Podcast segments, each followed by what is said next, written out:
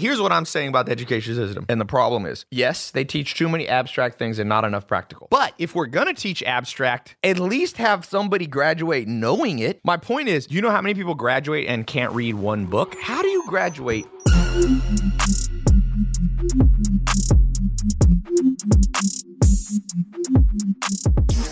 All right, welcome to today's episode, Ty Lopez Show, radio program. We're talking about what could be the most important thing you've heard in a long time. Most important day of your life might be today, because we're talking about making millions, whether you're age twenty-one or you're age, I don't know, seventy-five, if you can figure out a podcast at seventy-five. Um, so we got Juan here, he's twenty-one. His business partner, Samir, they've already made about six hundred grand this year online. We have my business partner, Alex Mayer here. His company has now made one billion dollars over the last years since he started. Not bad, billion. And we have the real Brad Lee, and he's talking on all kinds of stuff, including how he helps businesses, how he helps entrepreneurs make an extra one to five million dollars a month. A month. A month. It's good money. You can buy a few Lamborghinis for that. So uh, we're gonna just be kind of riffing here for this hour, power hour. I'm calling it. I don't know why I'm calling it that, but just came to mind because I thought it was a powerful room of people with a wide diverse, wide diversity. I'll be talking about my stuff, and if you happen to have heard this live, I'm giving away stuff and live on Instagram, Twitter, Snap, and Facebook, or YouTube and Facebook. Here's my question for you. Maybe Alex knows, and I'm going to double check so I have the exact date here. What date? Business question, talking about making millions for a hundred bucks. Did Google start? What day did Google, day or year? I'll take the year. What day or year? ninety-nine, incorrect. ninety-nine, incorrect. There we go. That's the first one I saw here on YouTube. It was Seven Error is the username. nineteen ninety-eight. It was technically September fourth, nineteen ninety-eight. One of the biggest companies in history was formed. They didn't just make millions. They've made billions. They'll probably go on to make trillions. Well, I mean, they will make trillions. It's a good number. A trillion is a thousand billion or millions and millions. That was pretty good. Imagine walking into your or logging into your bank account on your phone and you see one trillion dollars. You'd see a million million. Just to put that in perspective, how much money is floating out in the world. You have a million bucks right now. Let's just say I wired you one million dollars. Okay? And you had a homeless guy walk by you. Is there a chance you would give him a dollar? Sure. Yeah, yeah. A dollar, you wouldn't even notice it, right? So if you have a trillion dollars, you could give somebody a million bucks and actually not realize that it happened. And I'm waiting for but the first... But as soon as you did, you wouldn't be a trillionaire anymore. Yeah, because but the interest would quickly replenish True. the account. If you... Just a good number for everybody to know. I come from a finance background. You can conservatively take three to five percent of money as interest for the rest of your life and never touch the amount. So if you had one trillion dollars, just to put this in perspective... What is three percent of one trillion? Alex? Uh, thirty million. three hundred million. three hundred, no, thirty, thirty million. But no. So thirty billion. thirty billion. Okay, so it's easy to yeah. know. Yeah. A trillion is a thousand, a thousand billion. Yeah, thirty billion. thirty billion. thirty billion. Okay, so you could pull out about two point five billion per month for the rest of your life as interest and never touch the principal. So what would you do if you had two point five billion dollars per month? So we divide that by thirty days, roughly. Let's say three billion dollars divided by thirty. So you'd roughly have uh, to spend, what is it, thirty... Uh, thirty billion dollars a year is like... No, no, no, thirty billion dollars, uh, three billion dollars a month divided by thirty. Yes, so that is three hundred million dollars a day. A day. No, no, it's one hundred million dollars a day. So Believe that it or is, not, Alex five, was number two in the world in the physics competition, but his math is a little rusty today. But I'm going to give him a pass. We were up till okay. six in the morning. I had uh, I had thirty-three of the biggest cryptocurrency guys, venture capitalists, here at my house yesterday, and we were brainstorming ideas, I C Os, we're talking about Bitcoin. You put one hundred bucks in Bitcoin twenty ten, you have seventy-five million bucks today. You put one thousand dollars in Bitcoin, you're seven hundred, you're almost a billionaire if you had put it in in twenty ten. So imagine, going back to this question, you have to spend one hundred million dollars a day. four million dollars an hour. four million dollars an hour. No, that's if you're awake all. You're not awake the whole time. So divide it by, so let's six say, million. sixty. You six, have to yeah. spend six million dollars bucks an hour. There was a movie. What was that movie years ago? Was it Richard Pryor? Brewster's Millions. He had to spend, what was it, a million dollars? Back then, it was not such a big number. Just think about where the world is at, man. People making money. People having to spell, spend. Now, nobody's a trillionaire yet, but they project probably Mark Zuckerberg will be the first trillionaire because he's young enough. He's already worth, what, fifty? fifty bill? Something oh, like that. forty. forty or fifty. Oh, yeah. Alex corrected me. He's worth a measly forty billion dollars. At, is he thirty now? I think he's thirty. Now, what does this have to do with us? Let's talk about what this has to do with you. And the reason I gave this little spiel on what it would be like is because the first step, I'm going to give you guys a series of steps. Bradley's going to add steps. Alex is going to add steps. Samir, Juan, everybody's going to add steps. And my first practical step for you, even though this is a mental step, is you have to see possibilities before you pursue possibilities. And a lot of people don't see any way out in their life. If you don't see a way out, I promise you this, you're going to have a shitty life for the rest of your life. So for those of you who are complete pessimists, you will create the ultimate self-fulfilling prophecy and you will do nothing. It's kind of like if somebody thinks they can never lose weight, you think they're going to magically lose weight. I mean, somebody who's like, I'm sure I'll always be fat. Has there ever been a time somebody who was sure they're going to be fat didn't stay fat? I mean, why would you go to the gym if you're sure you're going to always be fat? So some of you, when it, you don't want to be an, now some of you are too optimistic. There's fat people out there or obese people who think they can keep eating the way that they're eating now and become skinny, and they're overly optimistic. Scientists call this reaching. That's the technical definition, reaching. And it's been proven people who overreach, uh, they do not succeed. But then there's other people who underreach. About ninety percent of the world only operates at ten percent of their potential, maybe five percent. So somebody said, stop with the pen. So that's been my problem. I've been overreaching all this time. You've been overreaching? Hey, to to successfully calibrate yourself is very difficult. Some of you have calibration problems. You calibrate yourself as much greater than you are. You think that you're so much more successful or will be successful. And there's some of you who are like Eeyore in Winnie the Pooh, you know, whiny bitches. My mom so, walked in on me calibrating one time. Your mom walked in on you calibrating, Zach?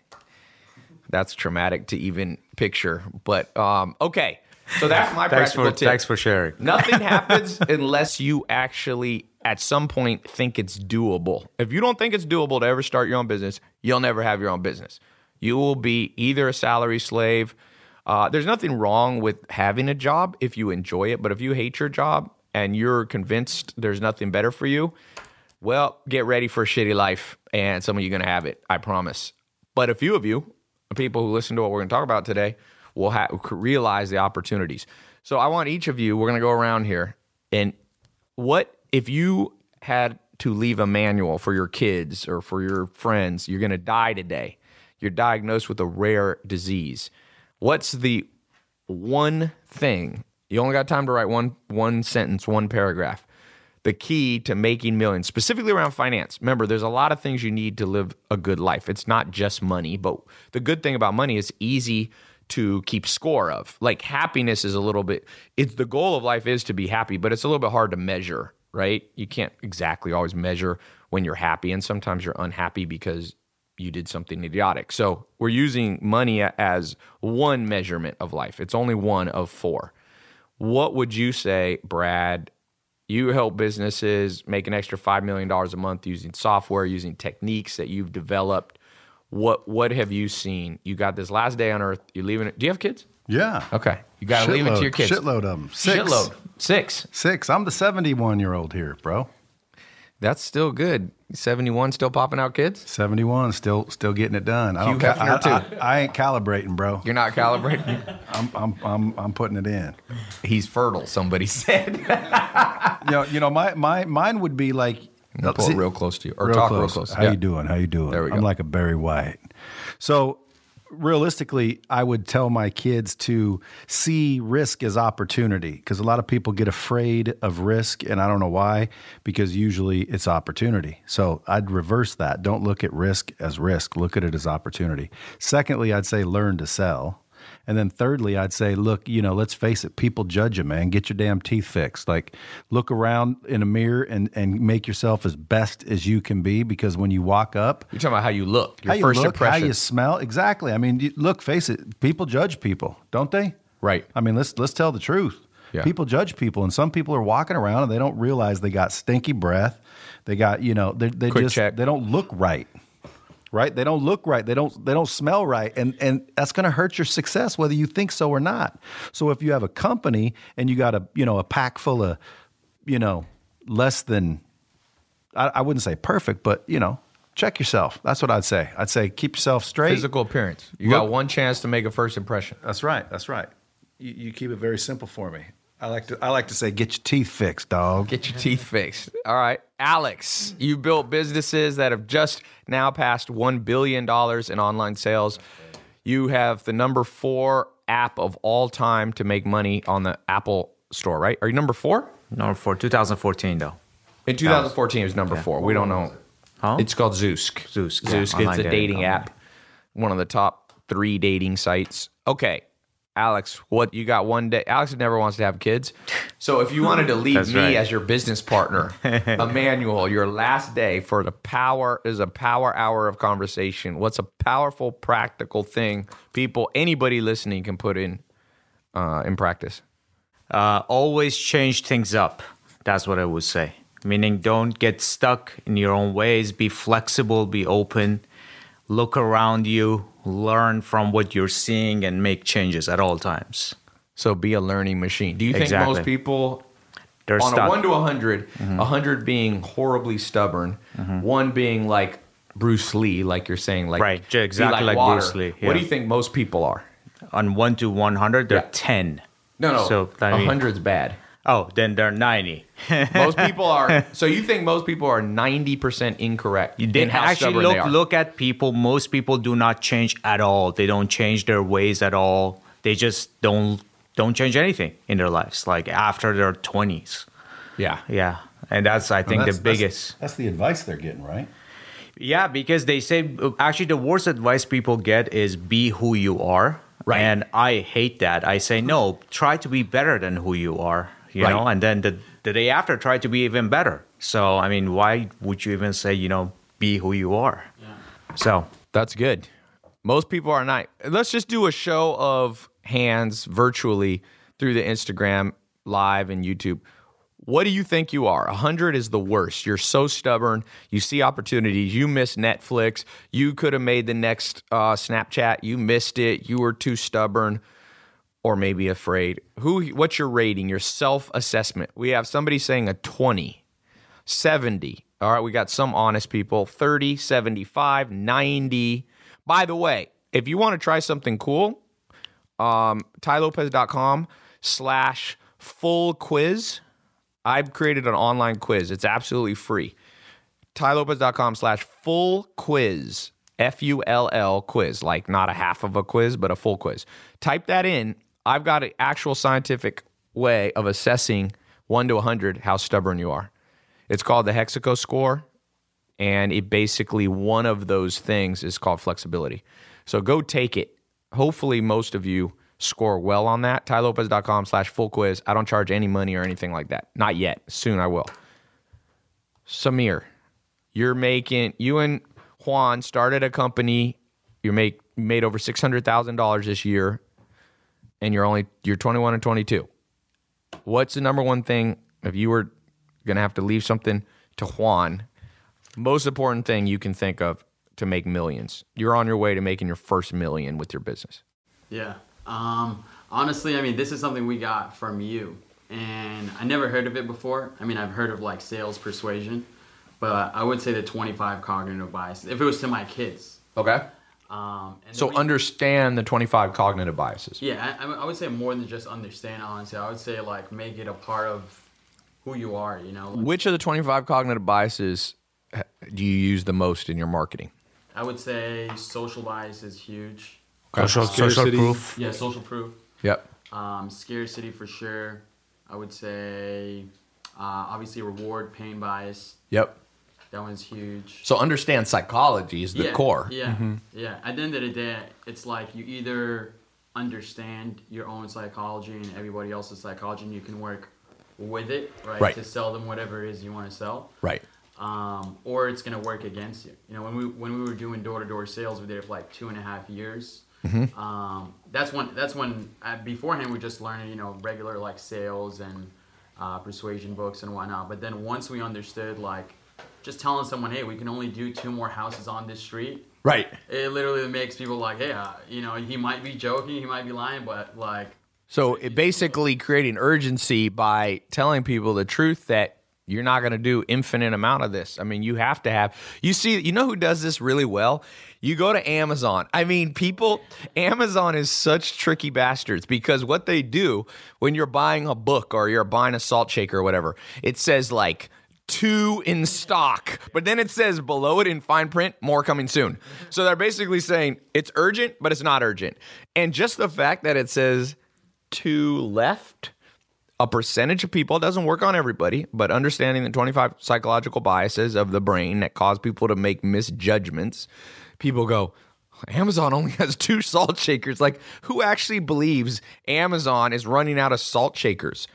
This is, they have warehouses that are the size of fucking Rhode Island. Yeah. They're, they're, they're fine on salt shakers. That's actually, so when we first started our like e-commerce store, we literally just whooped out like Amazon. Yeah. Um, and then we had like a list of twenty-five cognitive biases. Yep. And then we would just go down the list and like try right. to make sure if we have everything Amazon was there. Has. Yeah. Yeah. And that's what most people never do. They just use like a template. Yeah. And they assume that the template, you know, they'll put all their faith in the template, you know. Right. Um, but yeah, that's definitely what I would tell my kids, learn that for sure. Because even as technology progresses and whatnot, like the misjudgments are always going to be there, you know. By the way, for those of you watching live, I'm going to give this laptop away at the end to somebody who's been listening and remembers the question, who wants this brand new MacBook Air? Okay, Juan, you're up. Juan is the youngest person here, twenty-one years old, on his way. Him and Samir, first business, make a million dollars. I always call him Jesus, and he he he he doesn't like that. But I'm like, dude, you're named after a god. Uh, I would or say god. Some if I was going to leave a message, if I, say, a god. If I was going to leave a message to either a business partner or one of my kids, I would say it would be the importance of the of being able to adapt. That's something that we also learned um, in any in any um, business venture that we were in, whether it was door to door sales or e-commerce. The, the because we were able to adapt so quickly to, quickly to any situation, uh, made it a lot easier for us to get success. So in door-to-door sales, uh, we would have different things happen. Like one time the cops got called on us. So the cops got called, but because we were able to um, speak to the police and, you know, overcome all them not wanting us in their neighborhood, and we were able to speak to them nicely and persuade them to let us stay there, we were able to still keep working and, you know, still make sales in that same area. Did you sell the cops? We didn't. We tried. That would have been bad. We tried. What were you selling door to door? Solar. Yeah. Solar. Solar. Yeah. So we you're were... like, dude, this cop car could be run by solar power. That would be badass. Your tasers are tasers solar powered? I feel like they should be. Yeah, I don't think so. Yeah, that's no. Too powerful. Yeah, I know. It would take. You'd be, you'd be killing. People would die. We used to have competitions though. Sometimes we would have competitions between like our sales team on who would get the cops called first. So like. He was it correlated to making money? Like yeah, like we would just go like berserk on like in a neighborhood, you know. It'd be like like we'll hard close, you know, yeah. so hard at you know whenever we get a chance to that. Sometimes people feel like so uncomfortable, you know. They just like call the cops. I gotta hear what is the sales script that causes people to call the cops? Yeah, like what were you saying? Were like, you, this is just gonna take. Wait, I know yeah. what they were doing. Have you guys ever seen Borat when he goes? Uh, one of the Borats. He goes with the um. He goes with this guy running for Congress in Mississippi, and he goes door to door with the guy, and the guy's trying to get votes, and um, he he goes to this one lady. He's like, Borat's like, vote.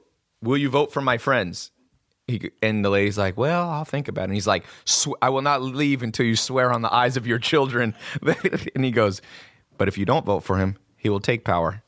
So sometimes if you are selling so hardcore and you're making people swear on the eyes of their children that they'll buy your product, you might get the police, but you might be making millions too. Or that's the underline.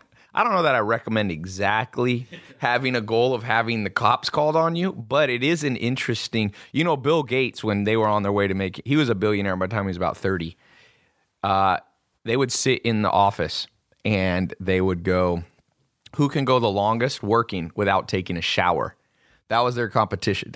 Wow. Now, Brad, you were talking about this, like the importance of this, like working, like how understated do you think that is? Importance of working? Like just like Bill Gates, he was just like a working machine. He said from age twenty to age thirty, he never took one day off. Like you were talking before we got on camera about just like old school, like going out and working. Do you think that that's an understated message? Well, I think it's important. I, you know, I, I'm not one of those that like do the twenty-four seven grind your face off thing. Right. So it's smart. It's working smart, not just hard. Well, you know, you just got to have some balance. Otherwise, you know, you're going to you're going to burn yourself out, I think. But personally, everyone has their own opinion. It's just me. I don't want to die with a billion dollars and then don't know anybody, don't like anybody, and no one likes me because all I did is work. Right. I want to I want to hang out a little bit. I want to enjoy a little bit. Right. And I, by the way, I sold Bill Gates an Acura N S X. Really? F Y I. No. How old was he? Um, I don't know how old he was, but, you know. I mean, is it recent? I was, I was, I think, nineteen or twenty, and it was, uh, shit, that was like, what, fifty, sixty years ago? Huh? Okay. Oh, you got that old. I'm forty-eight. um, no, so so it was about twenty-eight years ago. But he came, he came into a car lot I just started working at, and ultimately, they didn't want anyone just screwing with these cars, so they wanted you to take a credit app for people. So he came in, and I obviously showed him the car. He wanted to test drive it. I said, well, I got to get a, I got to get an app on you. And he's like, okay, sit down. And I said, what's your name? And he said, William. I said, okay. Last name, Gates. I said, okay.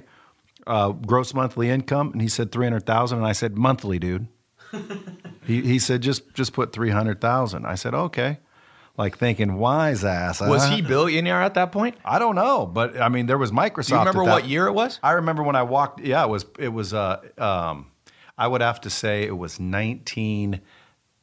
Let's go with ninety. Oh, he was a billionaire. Yeah, maybe eighty-nine. nineteen ninety? ninety? No. Yeah, he yeah, was born in the fifties. Already. Yeah. Warren, uh, Bill Gates born in like fifty-five, well, well, well, fifty-seven. Well, Microsoft. When I walked into so the sales was, manager, they knew who he was. He said, dude, go out and test drive him quick. He was a billionaire at about thirty to thirty-one. Okay. So he was a billionaire in like eighty-eight. Even if he wasn't right. a billionaire, he was damn damn he close. Could afford, yeah. He could afford. Did he do a credit app? What he, the hell? Yeah. Well, you had to if you wanted to test drive it. And he wasn't oh, pretentious. You said Acura? Acura N S X. He wasn't pretentious or anything. And I didn't know who he was. I didn't even know what Microsoft was well, back why then. Why Acura? Bill Gates wasn't born in nineteen sixty-seven. Want, you know. Somebody said, somebody. This just shows you how inaccurate the internet is. Someone just posted, Bill Gates was born in sixty-seven. Bullshit. No, bullshit. That'd make him no, fifty-one. No, he's in his sixties, and if that's the case, that's that's my point. Don't work so hard then. Because, dude, if he's fifty, if he's fifty-one, he looks sixty-one at least. Someone said, Ty Lopez looks like my friend, but Ty Lopez isn't a redhead. You got a redheaded friend who looks like me?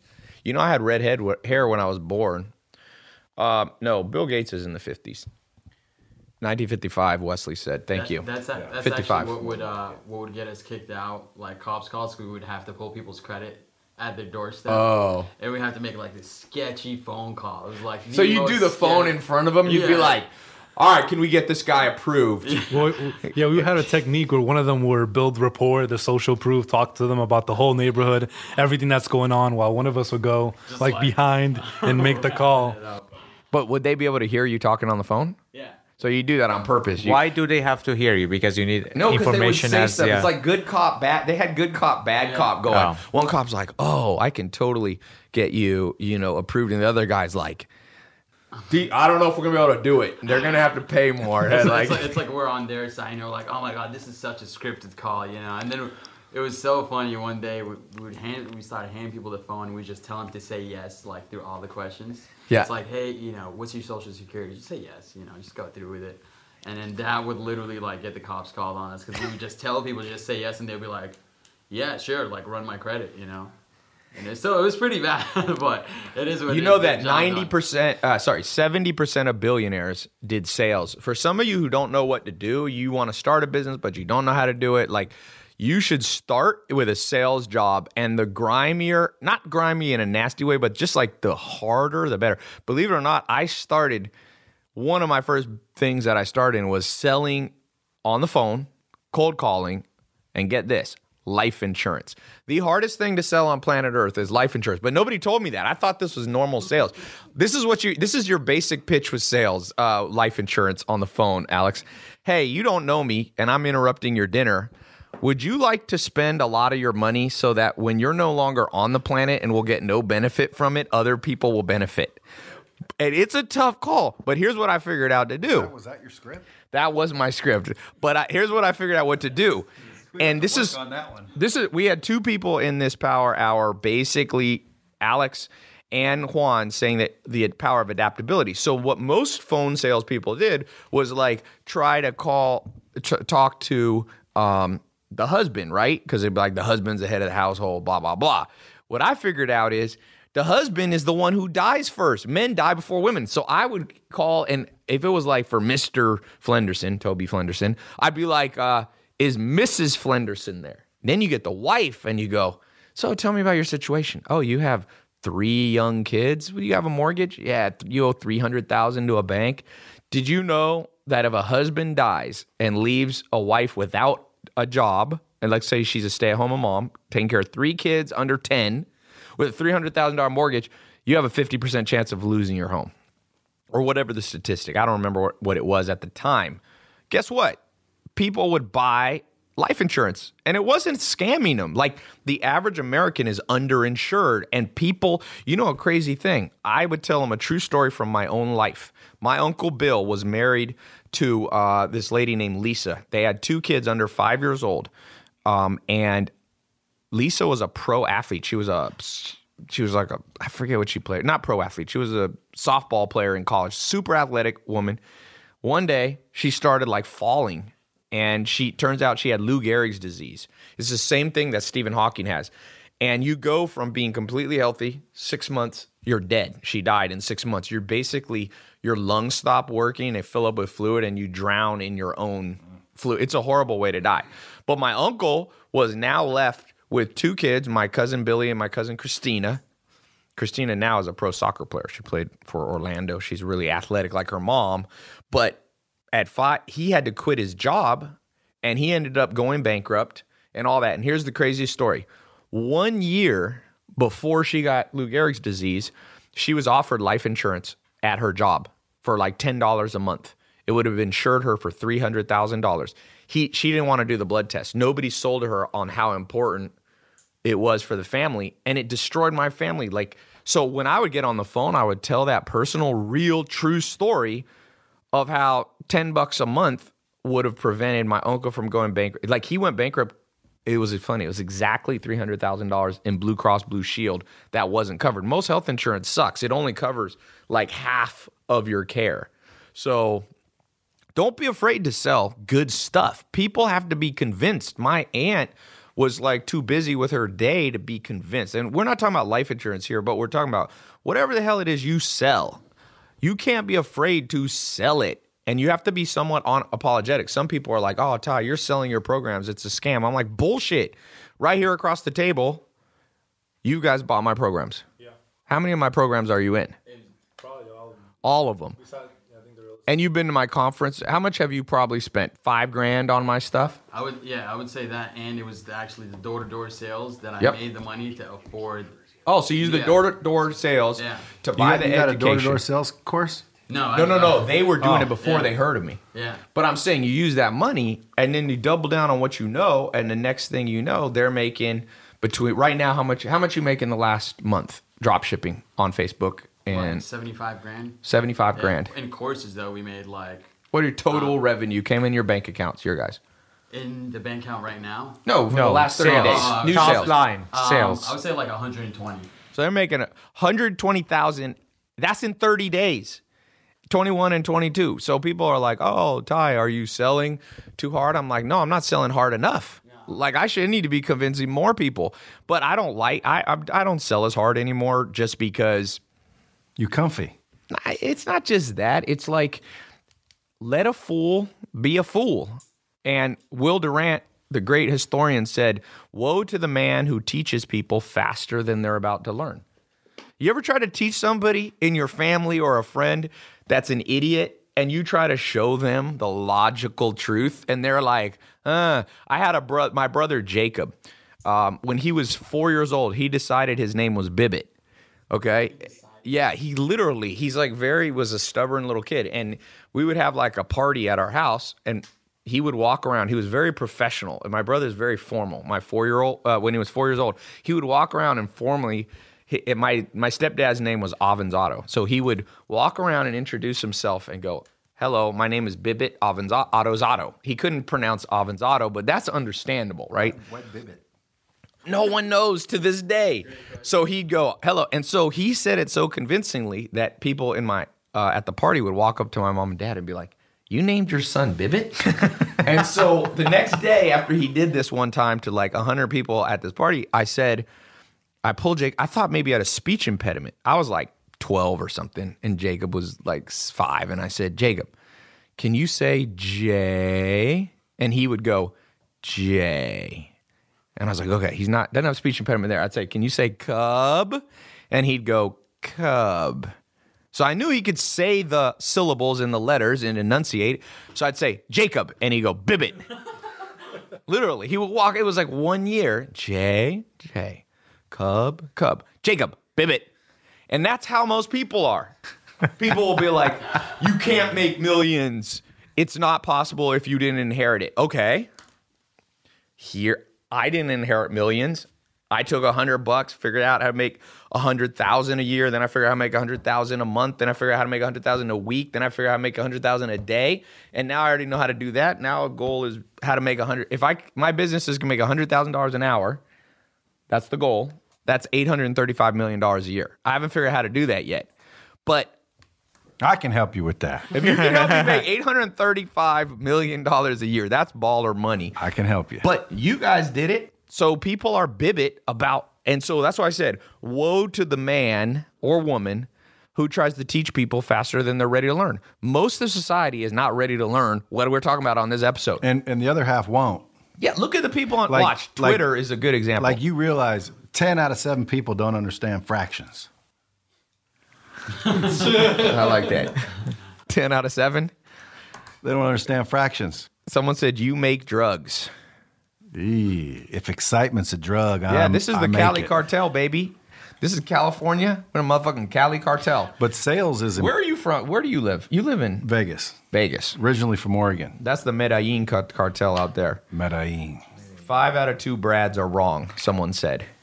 By the way, if you're not be. coming to my conference tomorrow, you're missing out. I haven't done one in years, uh, at least a year. It's in Santa Monica. Go to tylopez.com slash event, slash event. There's still a few tickets. It's going to be seven hundred people. Are you guys coming? Yeah. You're gonna be there. That's actually what we meant. They, yeah, you guys oh, came yeah. to a conference. Yeah. Let me Snapchat for a second, real quick. I met them at a conference. You met them, yeah. Dude. If you're not I going to, I met you guys at a conference. Oh, yeah. Yeah. See, we met at a conference. Yeah, yeah. We met at a conference. Yeah, that's right. So we met like, at a conference wow. too. Hey, see, yeah, listen, wow. I met you at a conference. conference. You at a conference. Oh, it's too loud. We just blew out Adrian's ears. but that, but that's at the end of the day, man. You got to learn how to sell, and you can't be afraid to spend a little money. Like when people yeah. go to these conferences, they go to the cheap tickets because it's like, well, I'm gonna hear the same shit the people up there are gonna hear. Mm. Yeah, but you're not going to meet the same people you're going right. to meet up there. That's for sure. You're not going to be in the back of the V I P room. I mean, that's how I met you. Yep. I was in a V I P room. Why? Because I'm V I P. Well, if I wasn't in there, if I didn't want to step up, I happened to be with Grant Cardone, who who was all his wife was speaking at the Thrive event. So I was lucky enough to be in there. But still, people won't step up and spend that money to get in the right proximity of people, and it's all proximity.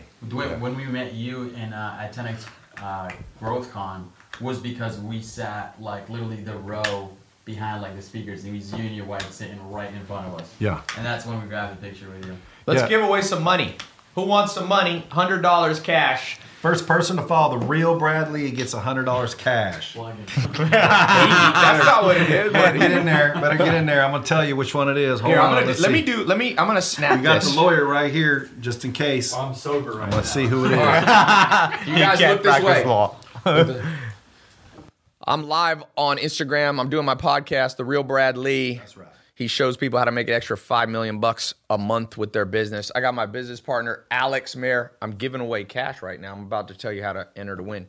Alex's businesses have made over a billion dollars online. He spent four hundred million bucks on Facebook ads. I've got Samir and Juan. They're some of the, the people that have been following my, my classes. They're students. And you made how much last month? Uh, seventy-five in drop shipping. seventy-five thousand. one hundred twenty thousand overall last month. How old are you guys? twenty-one, twenty-two. All you guys are slow to the game of life if you don't believe it's possible. We're t- I, here's the thing. The first step before you get anything is you have to believe it's possible. I'm telling you, if you think you'll always be fat, you will create a self-fulfilling prophecy. You will always be fat. If you are sure that nobody can ever make money except the Illuminati, well, then only the Illuminati will make money. Okay, can you caption this, Adrian? You know, another another thing people don't realize is choices. Like the, the littlest choices people don't realize make the biggest difference. You know what I'm saying? Yeah. Like like you, you decide you're going to eat a donut. You don't know it, but you're choosing to have a fat ass. Right. Well, it's also worse than just eat. I mean, look, I eat donuts occasionally, but what happens is people don't understand the neural connections in the mind. And the way that the brain works is it basically creates these neural pathways. And neural pathways are kind of like driving on a dirt road in the rain. When you drive a big truck on a dirt road in the rain, I lived on a farm for about ten years. You go through it and you dig a little groove in the dirt road. And then you come back the next day, and if it's raining again and you drive, the next thing you know, you create your your truck falls into this habit of going on an exam, and eventually you get stuck. And so little stuck thing, in a rut. Yeah, little things like he's talking about. So, for example, overly be, being an overly pessimistic person, or like Alex was talking about, being overly stubborn. Not only are you losing out in the moment, right then when you're being stubborn, but you now created a new groove in your mind. And as Charlie Munger and Warren Buffett say, the chains of habit are too weak to be felt until they're too strong to be broken. Think about that. You got chains. Some people got chains, and they're continually reinforcing them, and you don't feel them at first. But eventually, one thing leads to another, and you can't break them. Think uh, one of my wow. Well, well, then you would think making bad choices becomes a habit. Yes, and it becomes not only a habit, but it becomes a chain that the the metal, the steel, gets thicker. At first, you guys ever done those finger traps? Did you ever do those little paper fi- Chinese finger traps? Yeah. They're not that bad. You, if you really had no, I mean, unless you're a weak ass person. Nobody's ever truly been stuck for like a day.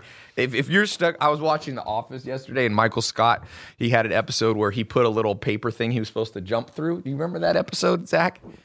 And he's like so weak, he he has to punch through it three times. You hear it like, and finally he breaks through. So hopefully you're not that weak. But eventually the Chinese little, uh, little weak little things, you know what? You're covering it. Those turn into something even nastier, which are handcuffs. And handcuffs, there's a few people that could break through handcuffs. Houdini, Harry Houdini could break out of handcuffs. Um, if you've ever, if you Google um, cops midget, there is a, remember that video? There's a, you ever seen Cops, you know, the, the T V show? There's a, they, he, there was a midget on Las Vegas Boulevard that was like on heroin. And he was crawling up a pole, so the police pulls over, and they put the handcuffs on him. It's a famous, it's gone viral. And they put handcuffs in. The midget guy's actually pretty buff, but he's like, I can break these cuffs. Have you ever seen that? Anyway, so you can't break these cuffs. And some of you not only have handcuffs, but you get one step further, which is you're in handcuffs in a jail cell. And you really don't break out of that. And that's most of the world. Did you know, this is a crazy stat. You've heard this before, but it's nastier than you think. The top ten people in the world, ten, have more money than the bottom three point five billion combined. You take the top ten people, Bill Gates, Warren Buffett, Jeff Bezos, the Zara guy, the Walton family. Um, I think Zuckerberg is almost there. Not quite. Slim. What's it? Carlos Slim from Mexico. You take those, roughly that, ten people.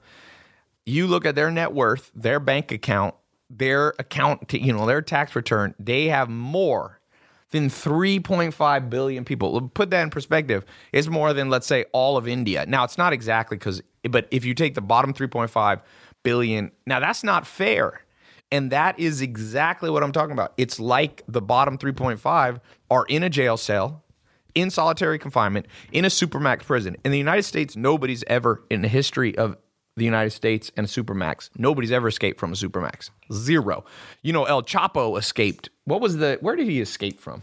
Where was he? Um, I don't he, remember he the city. He didn't escape. He got yeah. let out. Yeah, it was like well, Pablo there Escobar. was a tunnel yeah. and there yeah, was like someone, someone let him yeah. do that, man. There's been people getting paid but off. But El Chapo's in supermax or going to supermax. He ain't never coming out. American or Mexican? American, Super, American. Supermax. Yeah, he won't escape that one. No, you don't escape supermax. The the one of the guys from nine eleven, um, he's in a supermax right now, and he's been in solitary confinement. He's gonna be in solitary confinement and a supermax for fifty years till he's dead, and that is a great metaphor and analogy for how the bottom three point five billion percent of the world, I mean, uh, uh, people in the world are.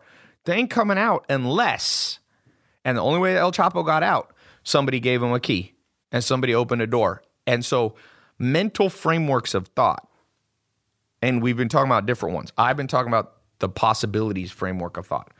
Brad has been talking, and Alex and, and Samir, they've all given their framework of thought. One of the frameworks of thought you brought up is just, you got to focus on how you, on somewhat, on how you look, appearances. Some people look grimy, and you look grimy, nobody's going to give you a chance. Your opportunities decrease, that's all. I was in New York with Andrew. You guys know Andrew from my um, Snapchat. A lot of you know him.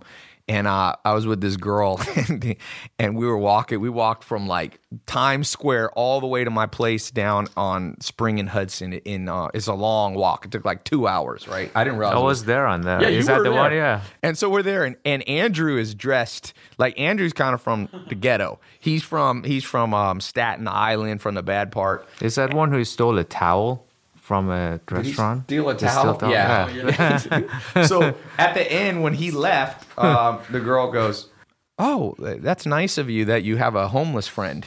No. Literally. She's like, "I'm so glad you're like helping the homeless." I'm like, he's not homeless. But the way he's dressed is basically conveying a message. You can't, you know, I'm homeless. And I, I have a buddy that teaches people how to pick up women. I know a lot of those dudes in the pickup community, um, R S D, you know, Owen Cook and all those guys. But I read a book a long time ago, and it's so funny. This guy found a formula that doubled the amount of men that did well with women with one simple technique. He said, you buy a loofah sponge, you buy soap, and you double scrub yourself. He said fifty percent of guys trying to pick up girls literally stink. Like, they don't stink with women. They literally stink. They need to be fumigated. And so simple things like what Brad's saying, that's a mindset. Like, some dudes go, oh, women just going to like me because I am. Only your mother loves you for who you are. They've been getting bad advice yeah. their whole life. Yeah, people think, oh, love me for... I get so many people like, I deserve. We live in an entitled society.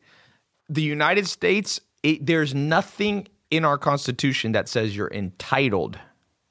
It says you have the right to the pursuit of life, liberty, and happiness. People leave out the damn word pursuit. That means you have the right to try to get something, but you don't, it doesn't say the United States is not a place and the world is not a place where you're, it doesn't say you are entitled to life, liberty, and happiness. It doesn't. It said you're only entitled to the pursuit. That's a mental framework. People have bad frameworks. If you're narcissistic, which in my experience, fifty percent of people have, there's something called the N P I, the Narcissistic Personality Inventory. I've tested thousands and tens of thousands of people. one of the things, there's five subcategories of narcissism.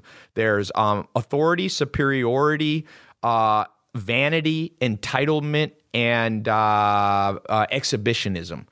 And entitlement, I have a friend, I've ne- we get along, but he ne- he always is trying to make money, always. He's been trying to become a millionaire. When we both started, neither one of us had much money. I was probably making six thousand dollars a month when I met him. I was making about one hundred grand when I met him, and he was making a little less. Now, I've blown past him, and I can't figure out why. We literally both tested our I Q. I'm one point higher than him. That's it. Not much. And he always self-sabotages himself. Literally, this dude is self-sabotage machine. If there is a way to fuck up a business, he will carefully, it's like, what's what is his your, name? What's his I'm name? I'm not going to say his name because I need to know his name so I don't do business with him. No, he creates like a business plan. It's like, all right, here's the goal. Create a million dollar company, and the day you will be wired the million dollars, decimate the business so that the wire bounces back. That's like his basic business plan. And I couldn't figure out why till I did one of these personality tests on him. His entitlement score is off the, it's fucking off the scale. His entitlement scale is like out of one hundred is like eighty-three. eighty-three. Let me see what mine is. I, How I does storm. that lead to sabotage? So here's what happens. You always, you get almost there, and then somebody makes you mad because they didn't give you what you wanted. Or or just karma. You think you deserve it so much. Yeah, they, I don't think it's... They, they it's pound, karma. They pound you Let, back. Yeah. I, I don't know if it's exactly... Here's mine. My entitlement is low. Uh, I want to take that test. What does it mean? Mine's like, it like feels fifty percent. Like over feeling over like you deserve things? Yeah, entitle, yeah. entitlement is the... eighty percent of the United States at this point and eighty percent of the world, for example. But you can go to, you can go the opposite spectrum too. You can feel like you don't you don't deserve anything. Yeah, but that's why you want balance. Yeah, that's not good. Somebody said, why is Alex so laid back? He's on he's on uh he's chilling. He's a billionaire. Lexapro. No, I'm joking. He's not. he, he's on he's he's on he's smoking some of the Cali Cartel Kush. At the end of the day, doesn't it boil down, like if, if you're watching this and you're thinking, you know, how can I make millions? It's pretty simple if you break it down to the simplicity. And that is solve problems.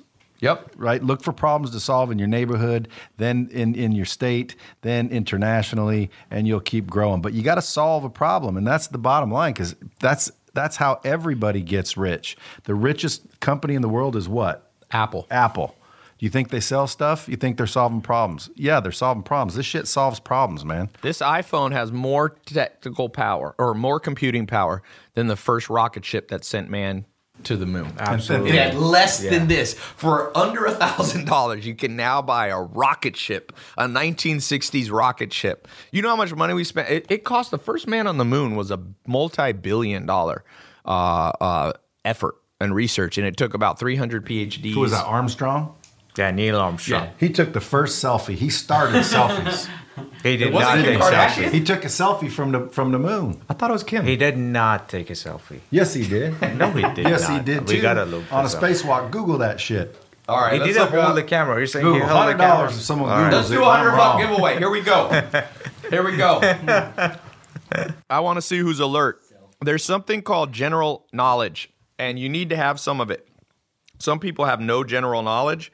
And they go, oh, I only need technical knowledge. Let me tell you why that's not true. If you don't have any general knowledge, for example, I was at a dinner with all these people and I was like, where is Madagascar? And not one person knew. And you go, well, what does that have to do with making money? Well, business networking is part of making money. What if you're at a damn dinner and there's a guy from Madagascar there and nobody knows where it is except you? You elevate in his eyes as a smarter person, he's more likely to do a business deal with you. I can't tell you how many business deals I've gotten because people have to be impressed with you. Like Brad was saying, the impressed starts with not smelling bad, looking decently. Yesterday, I had this cryptocurrency thing. I didn't know all the people were coming, but I know they were badass I mean, there were some serious ballers yesterday. Here, Gil Pachina or whatever his name is. Pachina? Pachina. Okay, shouldn't say Pachina. Gil Pachina, this dude's a legend in Silicon Valley. He had forty syndicates on Angel List. He, how much does a syndicate, how many companies does a syndicate have in it? I I, I bet Easily, it is total is over a thousand. Yeah, the th- he invested in a thousand companies, big ones. He was the, he's the first money into uh, LinkedIn. PayPal, LinkedIn. LinkedIn, yeah. PayPal. So you know what I wore yesterday? A Dolce suit, even though every I was the only one really dressed up. Um, but like Brad says, these are people I'm meeting for the first time. You got to make an impression, and trust me, it makes an impression. Especially if make sure you get the suit tailored. By the way, it's better to have a three hundred dollars suit that's been tailored for one hundred bucks, True so four hundred story. Total, than having a one thousand dollars suit that has shoulder pads and shit and looks like you're, you know. True Looks like story. You're wearing your great-grandfather's outfit. So uh, the That's second so true. thing, though, That's so true. Do I look laid back now? Those big old, those big old baggy, your grandpa Sorry. suits. Like, nope. go in and Wait. spend a little money and tuck them in. Tuck them in, oh. get them, get them tailored. What happened there? When I when I was going door to door, I realized every time I wear something new, I just feel I feel good. Yes, you know? so right. It just comes out. Yeah, there's a lot more benefit to it. But when, when I see someone come with them big oversized suits. Like, you know, someone someone loaned it to you and you didn't take the time to tailor it, you automatically look like a dickweed. Yeah. And and it's been, if I think you're a dickweed approaching me, how, right. how much more likely do you think I'm going to listen to what you're saying? But I'm not. I'm like, I'm like just humoring you. And, but this is what I was going to add. It's not just how you look. It's also your mind. People are attracted, especially in business world. Okay, we're not talking about Tinder here. Tinder no, is more about your picture. All right, picture the people ain't probing your mind. They're not swiping on your mind. You don't have like your you don't have your I Q score on Tinder, and people, oh, okay. So general knowledge, okay. I think they call it Z score, um, is what scientists call it. Your your overall general knowledge. By the way, you want to know the most. If you want to know if somebody's smart, you know what the best predictor is? Doctor David Buss just told me this. I'm in, I'm putting in vocabulary. If you have no vocabulary. If your phrases sound like, hello, me, do business, you, partner with me. If you're like a fucking caveman, okay, you are just spitting out. It, what you're basically saying is, I'm an idiot, I'm an idiot, I'm an idiot. And people aren't attracted to idiots. So up your vocabulary, know a few words. I always, when people tell me they're smart, I'm like, okay, tell me what cogent means. That always stops people in their tracks. Cogent. There was this girl yesterday pissing me, uh, two days ago, pissing me off. She came, she was a friend of a friend, telling me how smart she was. I was like, what does cogent mean? She's like, I'm like, then you're not smart. Thank you. Also, when people say you're, they, they're smart, just say, oh, you're smart. What's ninety-three times eighteen? If they're done, if they're gone, if they leave the room, they can't do that, they're out. Alex, what's ninety-three times eighteen? seventeen hundred-ish. So well, you're doing core, you're doing core math, or you're something. doing old, old school. sixteen hundred something. Sorry. sixteen hundred something. Who knows ninety-three times eighteen? eighteen or eighty? eighteen. Yeah, ninety-three times eighteen. Yeah. yeah sixteen, you basically about, do one hundred times twenty to start. That's two thousand, and then you go down from there. sixteen hundred something. Now, people go, I could just use a calculator. Yeah, but you know Rockefeller? You know the richest man in history in today's dollars? It's not Bill Gates. Bill Gates got trumped by War- by Sam Walton. You know who's richer than Sam Walton? Missus Walton? Rockefeller. Rockefeller in modern times, modern money, had six hundred billion dollars. You know what Rockefeller used to do? He would sit in a negotiation with a business, uh, in, with his businesses, and he would look at them, and they'd have the deal all settled, and everybody's ready to sign. And he would delay it so he could recompute the whole math in his head real fast. And be like, let's just, I'll just do an example. It's not an actual example. Let's say he was gonna, they were gonna buy, uh, he was gonna buy a company for a hundred million bucks, and he was gonna pay him a hundred million over three years, right? He'd be like, you know what? I'll pay you over two years, and he would change the interest rate and change the whole factor, and pe- and it sounded great to people, and they'd be like, oh yeah, great. And he would actually like jip them out of eighty, you know, like. eighty million bucks. So the fact that you can do some math quickly has a power to it in a negotiation. The fact that you have some vocabulary has a power to it. One of the rules in it's negotiation. A very, it's a very cogent point you're making. Very cogent. I, I see people looking up Cogent here in this room. I feel that I would be instrumental in perpetuating the high-quality image of Ty Lopez's That's whole, a, yes. whole company. Somebody said, okay, you know how much money is spent on the U S education system per year? Just Google it. Google this. one hundred dollars, by the way. Oh, well, it's a business, so probably a ton. Oh, the question just is, Google is, where is it just spent? Google. It's about one hundred fifty thousand dollars per student. In yeah, over there. Kid. How much is spent on education per year? Trillion. I'd say about seven thousand a student. What did you say? No, it's one hundred fifty thousand per, per lifetime. Yeah, uh, that's about a trillion, uh, half a trillion. So what's almost. the number? Let's go. Let's go. Only, well, this is like education U S A nineteen spend. Someone said over fifty grand. Yes, you are correct. The United States as a whole spends fifty grand a year on all education. and, and, and, and see, and see how it benefited? What is it? This is one hundred fifteen per student, I guess. It's half. No, it's almost. Yeah. I'm trying to look at the, the one hundred fifteen. I, I said half a trillion. So multiply by right. three hundred million. I'm gonna show you guys the numbers. Google years. Education spending U S A. That's all you got to type in. It'll be at the top of Google. Um, seven point three percent of the gross uh, G D P. So if you know the G D P is about seventeen trillion, so seven percent of seventeen is roughly one trillion. Right? Yes. Did I say seventeen? seven percent, sorry. So we could say roughly a trillion. Somebody put six billion. Dude. Well, where are they giving it? Because it ain't to teachers. No. Where the hell is it going? Nobody knows where Madagascar is. No one knows what Cogent is. I wasn't very good. Nobody knows what not, you know, ninety-three times eighteen is. Where is Madagascar? Nobody knows anything about Rockefeller. Nobody knows when Ronald Reagan was president. What are we spending money on? Why do we send people to school? I wouldn't know where Madagascar is, but I wasn't very good at geology. Well, you need to know some geology, but not too much. It's just like...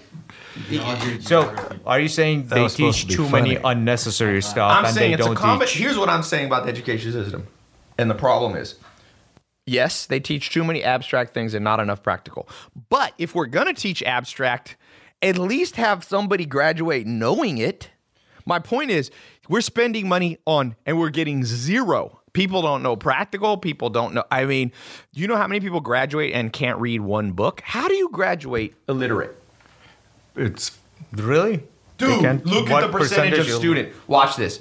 High school graduation. What the fuck? I got too much sticky stuff on my finger. I gotta. Keep. It's a scam. Let's see. U S It's all a scam. U S high school illiteracy. I'll just put it's that. Just like prisons, man. They stick you in there because it's a it's a scam. It's a Let's money go. game. It is. All right. U S literacy. Uh, illiteracy rate hasn't changed in ten years. That's insane. Like, I talk about reading books. If you can't read, you are at a serious disadvantage. twenty-one percent of adults in the U S read below the fifth grade level. thirty-two million. So Jeez. one in ten Americans yeah. can't read. That's amazing. Why are we spending one trillion dollars a year? With If you give me a trillion dollars, give me a trillion. I'll make sure everybody reads. So will I. You know what I'll do? I'll help you. I'll pay people. I'll pay. I'll take, here, I'll go, give me a trillion. I'll div- I'll split five hundred billion with everybody who proves to me they can read a book. One of the big problems with government, you have to do positive reinforcement. You should pay kids to graduate from high school. You should pay people to go, you know how you solve obesity? It's not through a regulation. It's through a positive reinforcement. You go, it, trust me. Free gym memberships paid for by taxpayer and one hundred dollars per month for everybody, or we'll cover your gas if you go to the gym twice a week. We spend also a trill about a almost a trillion dollars on healthcare. Oops, gotta repost it. You always say that it's the uh, it's the reward versus pain bias. So yeah, like, reward yeah, versus pain. But why don't they teach something that actually makes sense? Well, like you could teach sales, that too. Like credit. Teach sales. Like I didn't know about credit, man. Real estate. For the longest time. Real estate. You come out of high school E-commerce. and you have shit credit. yeah. Well, right? Most people don't even have credit when they come out of high school. Most people don't know. Well, when you start establishing it, you don't, you don't realize how important credit's going to be. Why don't they tell you that shit in school? Someone said, is the Illuminati real? Uh, not really. If, the, if they the are and they're out there, contact me. I want to get in that shit. sixty percent of people on my last Twitter poll either think I'm in the Illuminati or they aren't sure. I'm like, isn't the fact that I'm doing a Twitter poll, do you think the Illuminati's big on Twitter polls? It's like, it's like, you're probably not. It's like, I should do one. Is Ty in the uh, Cali Cartel, actually. If people say yes, no Cali tar- Cartel guy is actually doing a Twitter poll whether he's in the Cali Cartel. But you know why people like the Illuminati? I'm going to tell you why. Because it's a it's somebody they can blame. Yeah. You can blame even the government. I'm like, not in it. Yeah, I like to do that. Like I, I wore, when um H three H three was at my house, I wore an Illuminati thing just to up the views. I was like, this is gonna fuck with people's head. And sure enough, people were like zooming in on Reddit and posting. I knew it. He wore he wears a pendulum. Yes, you know the secret to making money? Wear a pendulum. Most wealthy people I know, they can attribute most of their success to a small piece of jewelry pendulum that they wear. Or like people are stupid. Alex, you have built a company that made a billion dollars. I'm selling those pendulums, by the way. If you guys yeah, want you one, sell the pendulums. If you guys want one, drop shipping. Yeah, these guys are drop shipping to you, and I'll just I'll we just digitally Samir deliver here. Them. We have Samir and Juan. They're drop shipping. Anybody need an Illuminati pendants? Uh, we got pendulum. Yeah, they are big on the pendulum. pendulum. I can get them delivered digitally. you digital, you can yeah. three D printing, baby. Somebody said, "Ty, you're always tropical. Nice shirt." Is that, that I feel like, is that a compliment? I'm always tropical. I, I don't. Is that? Does it? Reagan's presidency started on January twentieth, nineteen eighty-one. Yeah, because you go into power the year after you're elected. That's how it works. In November, you get elected of an even-numbered year. I like that someone's arguing with me, Zach. They're like, ask them. Uh, ask the person arguing if "electronical" is a word. What about new? Sounds like a word, doesn't electronical it? Is definitely electronical. Not a word. Yeah, like these are electronical. You sound like George Bush. Nuclear and electronical. um, okay, so let's talk about some more practical tips. I'm going to throw out another practical tip to making millions, whether you're twenty-one or you're seventy-one. Um, you have to understand the principle of inversion. So inversion, I'll give you a practical example of inversion. Let's say you want to make one hundred thousand dollars a year from an online business, okay? So I invert it. If I want to make one hundred thousand dollars in one year, how much do I have to make in one month? So you divide with your calculator roughly eight thousand dollars a month, roughly. So I've inverted from one hundred thousand dollars. I've gone backwards in reverse. If you don't know what the word inverted is, you're failing my vocabulary test. So one hundred, now you're at eight thousand dollars. A lot less scary to make eight thousand dollars a month than to try to make one hundred thousand dollars if you've never done it. Now, let's invert further. To go back from eight thousand dollars in one month is roughly three hundred dollars a day, roughly. You're not going to work every day, so let's just call it three hundred dollars a day. Now, that's still a big number to some people. How many hours do you work on average? Well, if you're doing it on the internet, you're selling twenty-four hours a day. So now this is where this gets very interesting. What is three hundred divided by twenty-four hours? Roughly, it's twelve dollars an hour. You only have to make twelve dollars an hour if you're doing it twenty-four hours a day online to make one hundred thousand dollars a year. What's scarier? Making one hundred grand if you've never done it, or making twelve bucks an hour? That's inversion, my friend. And the principle of inversion will take you from being completely afraid to going, wait, this is doable. Some people only want to make seventy grand or fifty grand. To make fifty grand a year, you just have to figure out how to make six bucks an hour. Yeah, I remember when I was like, I, I thought, you know, when I make a million dollars a year, I'll be like the coolest dude on the planet. And it was crazy because that's really, you know, I thought it was amazing. Yeah. And when I hit a million a month, it's like, well, shit, dude, why am I not thinking bigger? Right. And if I could go back, I would have thought bigger immediately, right off the get-go. Yeah, but that sounds take, unbelievable. But unless, you got to do it with inversion. Invert. That's why you got to do inversion, because nobody, like if you're me, I never met somebody who was a millionaire my whole zero to eighteen years old, even until I was in my twenties. I never met a millionaire. I mean, I might have seen them on T V, you know, but I never, I never met somebody. And then you, you meet them, and you're like, oh, well, they're not smarter than me. That's most of the time when you meet millionaires, you're going to be like, wait a second. Well, it depends, because I think everyone's a millionaire. You either have a million dollars or you got a million excuses, but you're a millionaire. Million excuser. Million excuse. We need yeah, a new phrase for that. Man, you just got millions of dollars or excuses. Because yeah. excuses, talk about how damaging that is.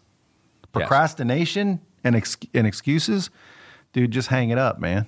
Well, I always say there's three, two types of people in the world. One does stuff, and the second has amazing stories why they didn't get it done. It's like, the, here's a little test you can do. Next time you have to move, text ten of your supposedly closest friends and be like, dude, can you help me move this Saturday morning? I got to be out. I got to change apartments or houses or whatever. You're going to, if they're close friends, most of them are going to text back. At least three of them won't text back. They'll pretend like, oh, my phone wasn't working next time they see you, okay? So that leaves seven. Out of seven, you're going to have like three who have some amazing, it's always amazing stories too. It's like, dude, you ain't going to believe this. My dog uh, ran into my grandma and they're both in critical surgery and I have to go to their funeral. Like something like weird. You're just like, what? You could have just said no instead of that. So three people are gone. Then, so that leaves you with four. Out of the four, like two, one or two of them will be honest, like, yo, I'm in Amsterdam or something. That leaves you with two. Those two will be like, yeah, I'll be there. Mark my words, Saturday morning, when you wake up and check your text, one person will be like, yo, I'm at your door, open up, magically. And the other person is going to have the world's greatest stories. Dude, I was planning to be there. You ain't going to believe it. An acorn fell, hit Uh, hit my dog. My dog kind of went crazy, ran in a circle. He hit a little piece of metal. The metal hit something on the roof. My car, as I was backing out to hit you, it was crushed by an anvil. And you're just like, what? And they're like, but but next time I'll be there, dude. You know I'll be there for you. That's like about starting a business. You're going to meet for every ten people who are like, dude, I'm on my entrepreneur track, man. I'm going to do big things. You're going to have three of them just fall off the planet. You don't even know what happened. They're done. They just like, you see them ten years later at, they're a barista at Starbucks. And then you get those four people who are like, I, ha- I had a friend like this. He's actually related to me. Someone related to me. And he's like, he has a daughter and he's just like, I can't get a job. He's like, there's no, he's like conspiracy. One of my family's like conspiracy king, dude. Insane conspiracies. Like just things that just, I'm like, really? It's like, yeah, man, like China's not real. It's like an invention. And I'm like, what are you talking about? He's like, what? Have you ever been to China? I'm like, no. He's like, then how do you know it's there? I'm just like, that is the worst argument. I, I fucking, I've never met your grandpa, but I bet you you're here. Therefore, there's a grandpa. Like you can use principles of logic, right? That's called a posteriori and a priori logic. Some things are obvious. So I said, you got a daughter, dude. You have to get a job. So I said, I promise you I have the formula for you to make money. He goes, what? I said, go down to Sunset Boulevard. This is a true story. I said, go talk to twenty. He had worked in the restaurant business. He goes, there are, no one's hiring. That's what he told me. He's like, no one. I'm like, yes, I am sure in the city of Los Angeles with thirteen million people in the metropolitan area, that you're right. There's probably not one restaurant in need of help. You are a fucking genius. So he goes, I said, go to ten places. You will have a job tomorrow. So he's like, all right, I'm going to take your word for it, dude. Guess what? World's most amazing story. I forget what it is now. He's like, I went to one. I got in a fight with the chef or something. I'm like, you got in a fight on a job interview? Like, like he's like, yeah, and they didn't hire me. I'm like, you punched the chef. Like, it's, you're not going to get a job. And then that was the only one he went to. And he's like, see, it didn't work. I said, you went to one and you got in a fight. It's like, really? And he's just like, see, I told you. And he has like massive theories about the government. He's like, because this was when unemployment was high. But do you know what unemployment was in America? I mean, in California, in like after the recession, it was at twelve percent. Now, let me, for those, some people are stupid and don't understand economics. Let me explain it. Let me give you a micro, quick economics lesson. You want unemployment to always be at least six percent. It's, it means that people feel like they can change crappy jobs. When unemployment gets too low, when it's at like one percent, it means we're in such a recession, nobody will quit the job that they hate. So you want six percent recession uh, in unemployment. So L, so the United States and Southern California got to twelve percent. So that means for every one hundred jobs, only six were gone. And that just still means that eighty-eight people out of one hundred are still employed. And you know, out of those six unemployed, at least half of them, it's their fault. They're dumb, or they're, they're what Brad said, full of excuses, man, full of excuses. So Someone said, Ty, are your guests bored? Are you bored, Alex? Not at all. Alex just always looks like that. Alex this is, is my bored face. By, Alex is face. bored by humanity. Do you ever get bored by humans? Uh, yeah, all the time. Not by you. Not by you. You're amazing. I'm I'm not quite as boring. All right. Yeah. I'll just add, uh, this is honestly a dream come true right here. I mean, when I first you, when I first saw your commercial, first got your course, I was like on uh, on my bed in my parents' attic, and I'm like, one day. Were you no. calibrating? I was not calibrating. Zach, you've ruined my phrase, calibrating. Everyone envisions you. Because you said uh, people have to learn to calibrate themselves. So oh. that's, that's why I went. Oh. Zach relates to anything with the word self in it to self-love. And, well. And what? That's not true. Hey, keep going. I didn't mean to oh, cut yeah, you no, off. No, no, no, not at all. I was he was giving a profoundly touching. He was giving his profound. Like, it's been a dream of my life. And Zach's like, no, I'm self-calibrating here. But honestly, man, it's it's uh it's really you know dream come true. And I tell my people that either like message me on Instagram or follow like my YouTube or something like that. Um, that you know we are a prime example. Of, you know, instead of like, you don't really have to go to college, you can if you want to, but if you invest in yourself uh, through like educational courses and just really following what, you know, people who are already where you want to be at, like, it's almost a guaranteed path, you know, it's kind of like a cheat code, but most people are just, you know, like you say all the time, so cynical, always doubtful. Right. And we're like, that's totally fine. You guys can, you know, keep being doubtful, you keep being cynics. Like, we'll just take all that knowledge. Oh, we'll dude, apply love it. The cynics. Yeah, yeah. And then we'll just run the with it. The cynics are one... Le- you know, people people ask me what I think about gay rights, okay? There's a little... This is a little bit... Um, the YouTube phone needs to be moved that way. Uh, people ask me about gay rights. And, and some dudes don't like... Don't think there should be gay rights. Some people in the world, right? And I'm going, if you're a straight guy, wouldn't it be ideal if every guy was gay except you? Because that means... any woman you liked would have to date you, or else if you're so bad that you'd even then not date you. But assuming like it's less competition. I know that's, I'm not trying to insult anybody and talk about gay rights. I'm just saying it makes no sense to care if other people are gay. It doesn't rub off. And like people are like, they say, they say it's only gay if your balls touch. Is that what it is? Thank Zach, you for that. Yeah. Zach, Zach, do you have a comment? About uh, balls touching? Yeah. That's only if your balls touch. Other than that, it ain't gay.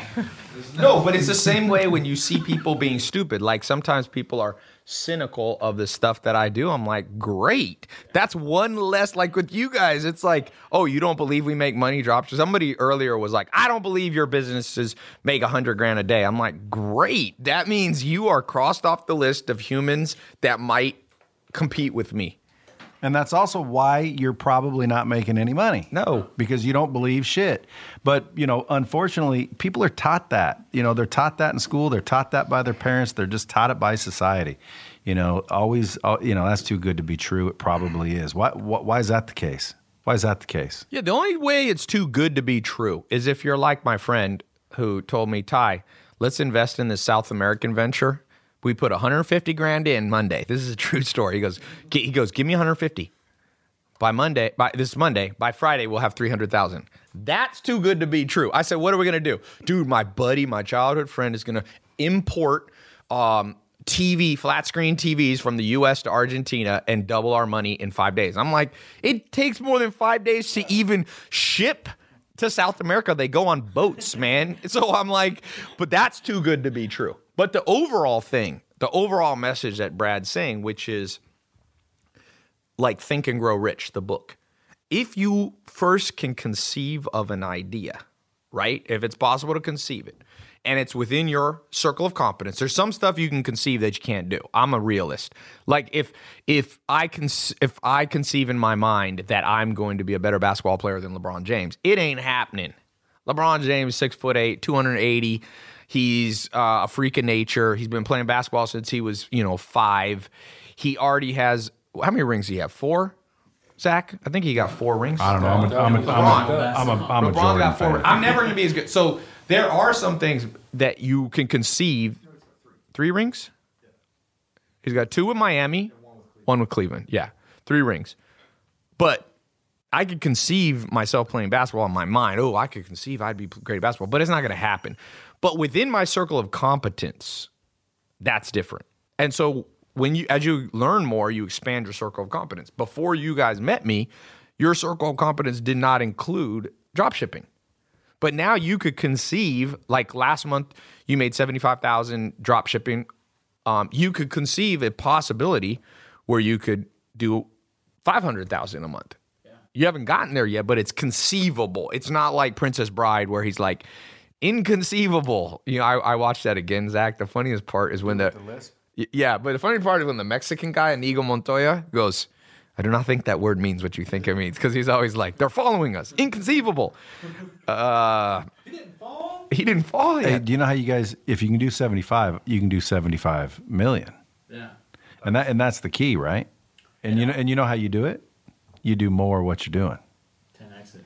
Yeah, it's like it's so simple that, that it, it sounds unbelievable. Yeah.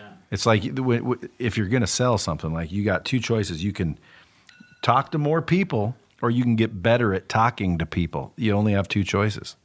So you, you talk to one hundred ideally, people. Ideally both. Well, ideally both. Just like, you know, you work more and get better. That's that's the key. But if you if you're talking to, let's say, one hundred people a month, right? And you want to sell more, you got to talk to two hundred people a month. Yes. Or get better talking to the one hundred people. Mm-hmm.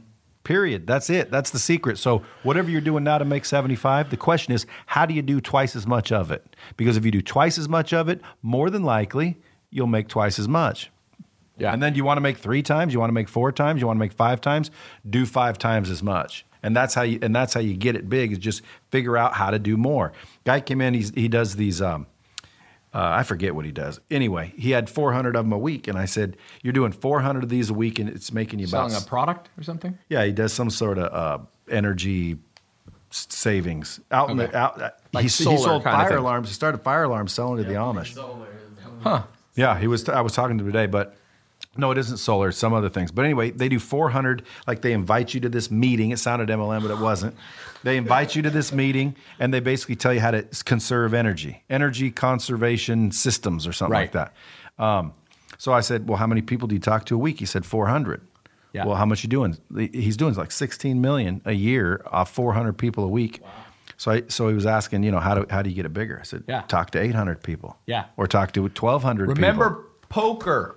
Blackjack, what do you do? We were just playing blackjack, if you were watching my Snapchat, when we were in Vegas last week. I was in Vegas three hours before the shooting. We took off from a private airport right across the way from that shooting.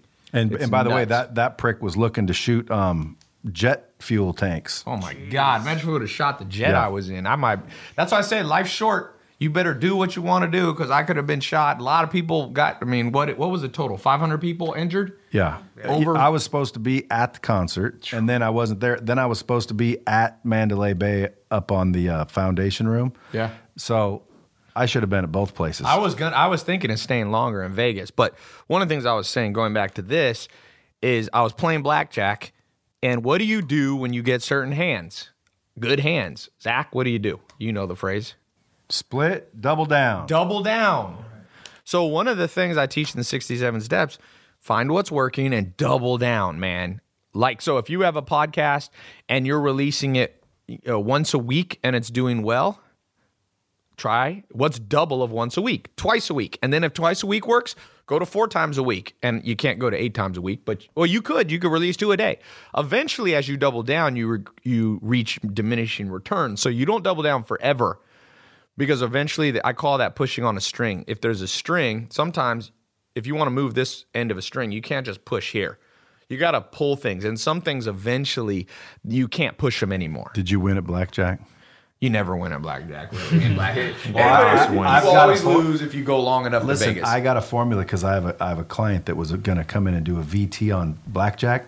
He wins millions of dollars a year. He's one of the best players in the world. They call him the Cowboy. You heard him. But does he play the house or does he play other people? He plays the house. Blackjack. Blackjack. Yeah, because Vegas, tell, when we it's get off this, stacked odds. I know, they, but they he, go he, last. He's so got you a formula. And you still, he's I'll, got a, I'll talk with you. He's got a formula that will give, give you sixty-two percent odds against the house. Good. How about this? I give him money and he can just... If, here's, no, he, no, he'll teach you. It's so simple. I'll show you what But I'll done. tell you why I'm a little cynical. If... Hey, what's up? I can't hey. I can't make it public, though, so I got to tell you when we're done. Oh, okay. You but are, you go try it, and it'll work, I promise you. Yeah, if you have, if you could always make money, but he should just do that nonstop. That's what he does.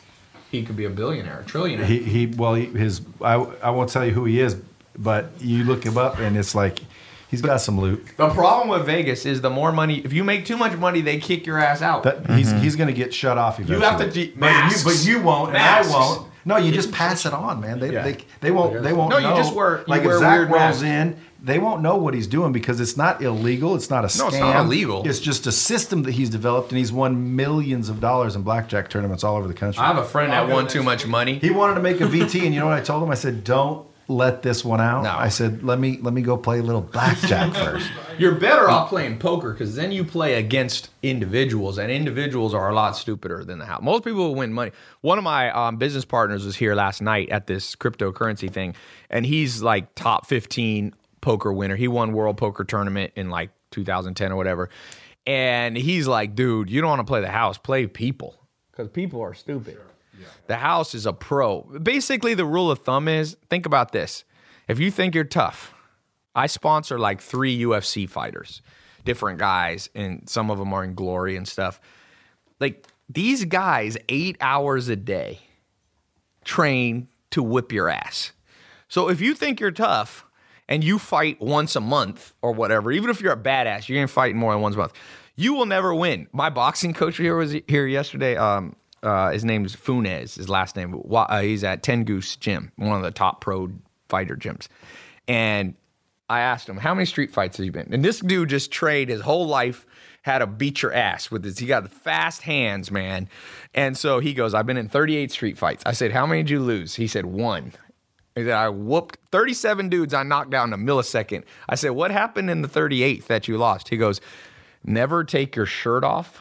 You know how like you're being tough and you're like, oh, I'm going to beat your ass. And he said, well, I took the shirt off. The guy smacked me right in the nose and knocked me out.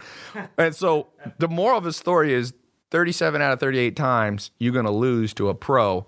So if you're doing poker, the house is the pro fighter. So yes, a few guys make a million. Uh, but it's a bitch. You're way better off to start a business. You're ba- you're way better off just to put it in your pocket. That's yeah. how you win. You're way better off. Don't you, don't bet. You can just wire it to him. He'll take it. I will take it. Anybody. Sometimes I'm like, I should stand outside the casinos and before people go in, just go, you know, you could just give me that money. Like, you ain't walking out with this money. Well, however much money you have, you are going to walk out with less. The, the, you know what the dealer told me? I said, what's the worst story? He said, this dude who came in who didn't have much money lost one hundred ten thousand dollars in ten minutes playing him high roll, high, high stake blackjack. That's a sad ass day. I bet you, you know, I was talking about the ripple. We were talking about earlier the ripple effect. You got to understand there's something called, there, there was a, a book written years ago. It's called Butterfly Theory. You know Butterfly Theory? It's based on math. And it basically says hurricane that happens in Miami. That hit, you know, the hurricane that hit um, Pan, uh, Puerto Rico and hit Houston and all that. A butterfly flapping its wings in Indonesia can start a hurricane in Florida. The small effect of the win- wings, it picks up speed.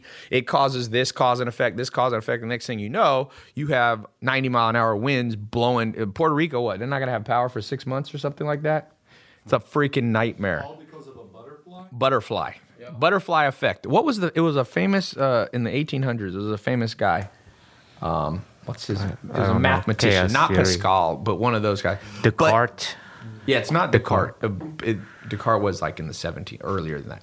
Huh. But what happens is in the world Fibonacci. Now, Fibonacci's way before. Way before I'm that. Gonna, I'm gonna, you guys I'm are in the wrong century. Yeah. I'm, I'm gonna Google. You're in the wrong so century. Like farts are more powerful than a butterfly flapping its wings. So Zach's gas is causing. Well then, well then, you, you should be in Puerto Rico right now. Yeah, you got some liability. Did you throw people. paper towels like Trump did?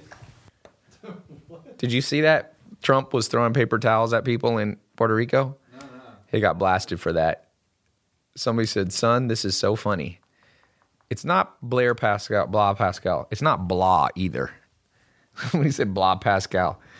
But the point being, your life is also a ripple effect. So small, stupid decisions or small, intelligent decisions are what end you up making millions, like we're talking about, whether you're twenty-one or you're two hundred years old. People are going to live to two hundred. It's not, it's not Andy What do you think, Andrews. Alex? It's what not are the odds? Andy Andrews, is it? Odds of what? No.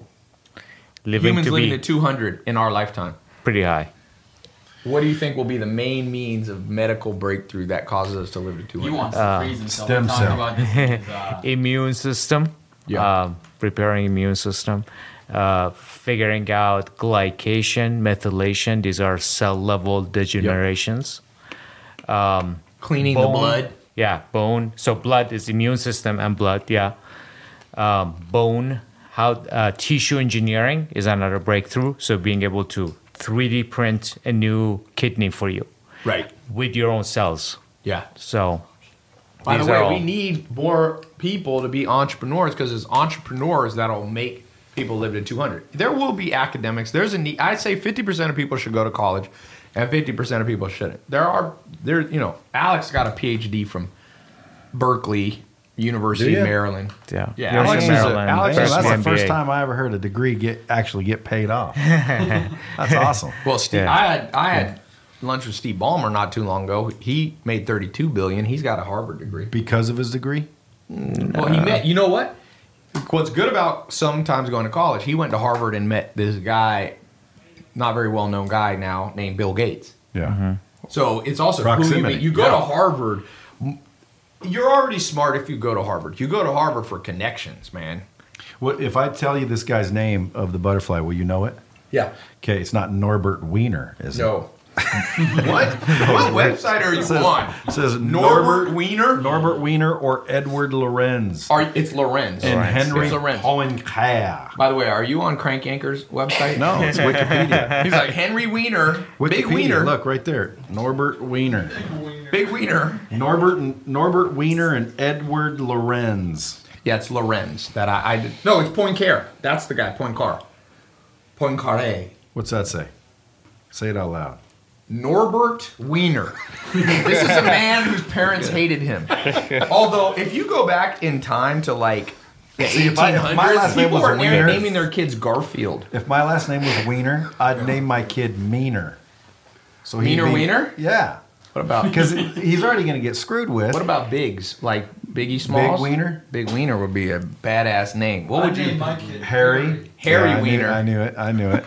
Or uh, Tiny. Zach said he'd name his, he'd nickname his son Tiny. Well, if you loved what him, up, you'd, Wiener, you, you loved him, you'd name him Tasty. What is the? Oh God, dude, you guys. What's are the just worst name? See, like my name's Brad Lee, and they were gonna call me Brock, and, and my mom made my dad change change it. He was laughing. I was gonna be Broccoli. No, you should have been Bruce Lee, man. Wow. I would change my name if my last name was Lee right now. There's no greater badass than fucking Bruce Lee. Infected. Infected Wiener, that's what I would name my kid. The joke doesn't work because there's no first name of infected. Yeah, that's part of the joke is it has to be. Tiny works better. I'm teaching Zach the structure of jokes. Tiny works because there's actually people nicknamed Tiny. Get it? There's not infected is not as funny. But thank you for that. One-eyed? You know people named One-eyed? Yo, One-eyed Wiener.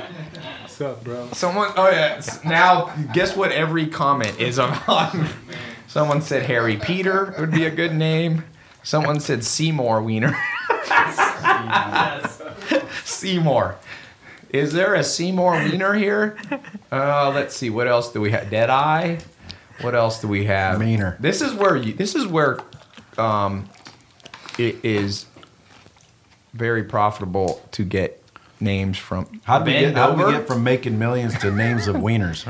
Because we this is a I promised you on this hour that we go all over the place. You never know what to expect. It's called entertainment. For all of you who wonder why I post stuff on Instagram like you know Lamborghinis and all that, partly it's because it's my life, but also because you got to keep things entertaining. But the main problem in the public school system, it's boring. I remember at fourteen, I went to this school called Carnage. It's a horrible name, too. It's literally called Carnage. It's in the inner city. It was in the South in Raleigh, North Carolina. It was a messed up school.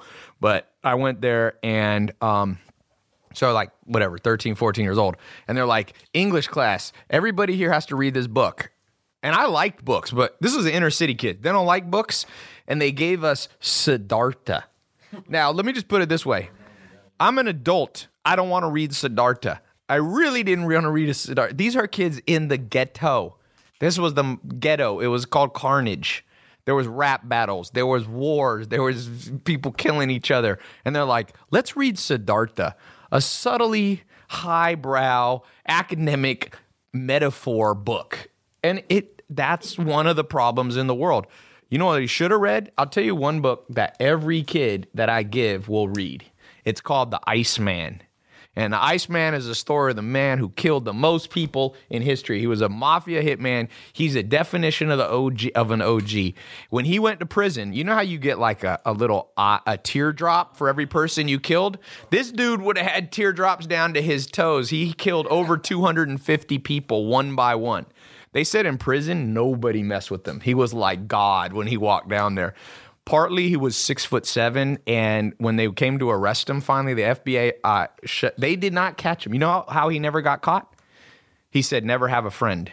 He had zero friends until he made friend with one per- poor guy. He finally in his like fifties was like, I'm going to let my guard down. I'm going to make friends with somebody. He made friends with the guy who was an F B I informant and ended up turning him in. And he, so the po- Yeah, he was, you know, it's cra- the crazy thing is I was reading this book and he had a temper when he was young. And I was like, this dude reminds me of me, just his temper. And then I flipped the page and it's like born on April eleventh. For those of you who believe in astrology, that's my birthday. And Aries have a temper. The first guy, whoever, he was bullied in school. Bullying is messed up. I never thought bullying was that bad until I started doing psychology tests on tens of thousands of people. Bullying destroys people. So if you got kids in school, bullying is better off to have them illiterate than bullied. He got bullied, and then he grew into, he was six foot when he was like thirteen. And he said he went home, he lived in the projects of Philadelphia, and this one kid would always make fun of him and push him around and punch him. And he said, I walked straight to my closet, I took off the metal closet rod that you hang stuff. I walked down to the projects. I, there was four of the bullies sitting there, and they just were like, what, what? And he said, I broke all of their knees. It broke all. That was the first time he ever took out his temper. The second time he was playing pool with somebody, and the dude talked too much crap, and he waited till the guy went in his car, and he poured gasoline and set him on fire. And he's like, I walked for two blocks hearing the guy screaming.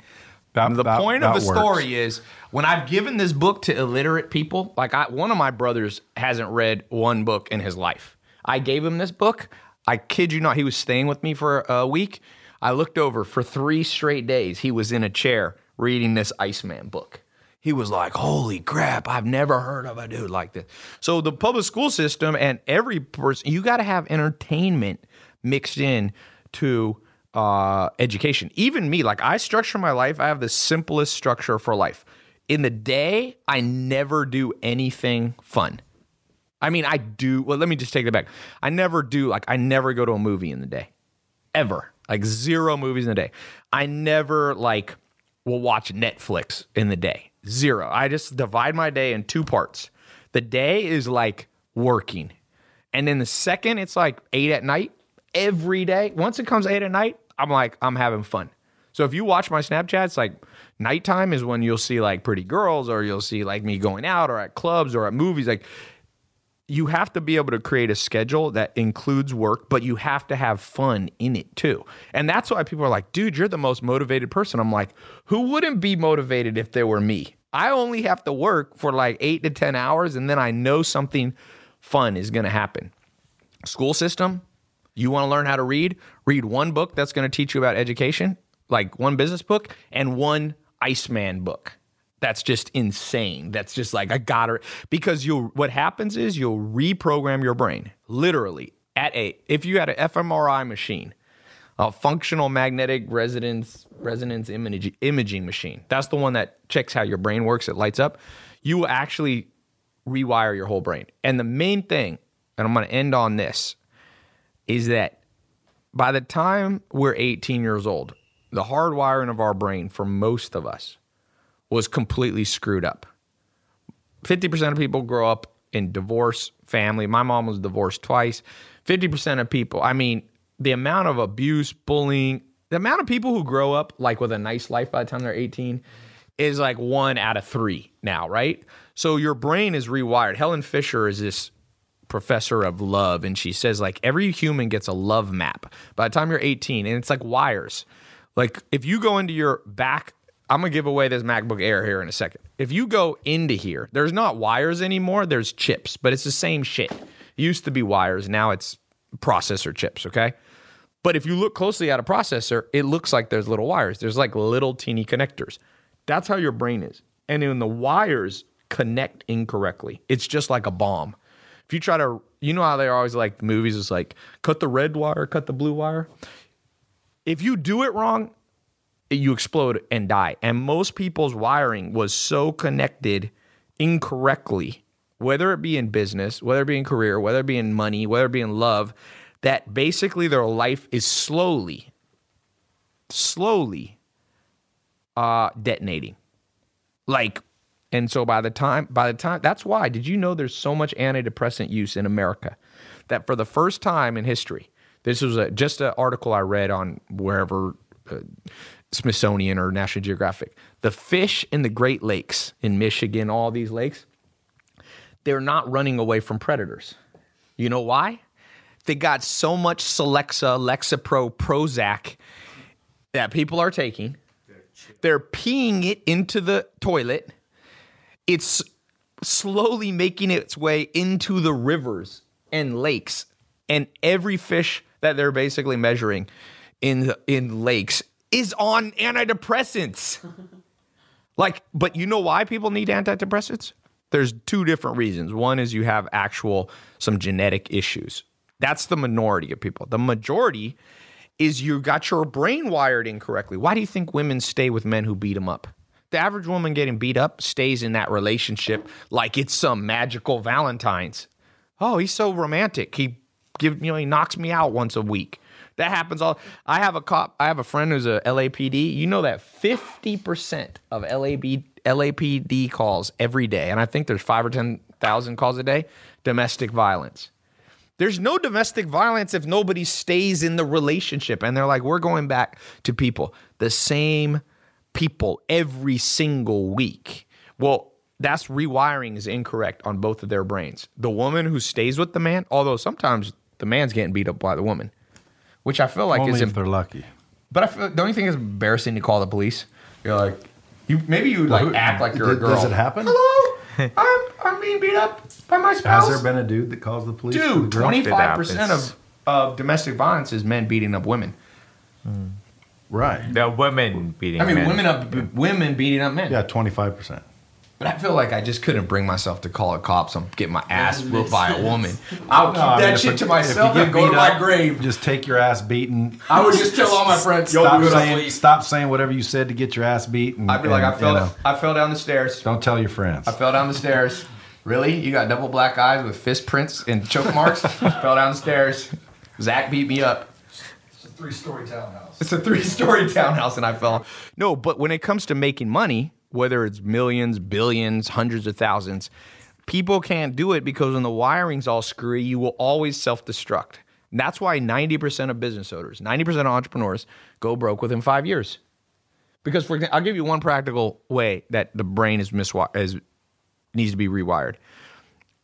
I read roughly seventy percent of people, when they reach one obstacle, it could be anything, going to the gym, starting a business, whatever, sales, cold calling. After one kind of difficulty, seventy percent of people quit at one. Too much pain. Then by the time you get to two mistakes or uh, two obstacles, ninety percent of people. Now, uh, you're going to like this, Alex, because you're a math guy. Okay. Only ten percent of people will persevere after three mistakes because most people have been wired, and this is what you said earlier, that mistakes are a or obstacles are a signal you should stop. Like some people have it.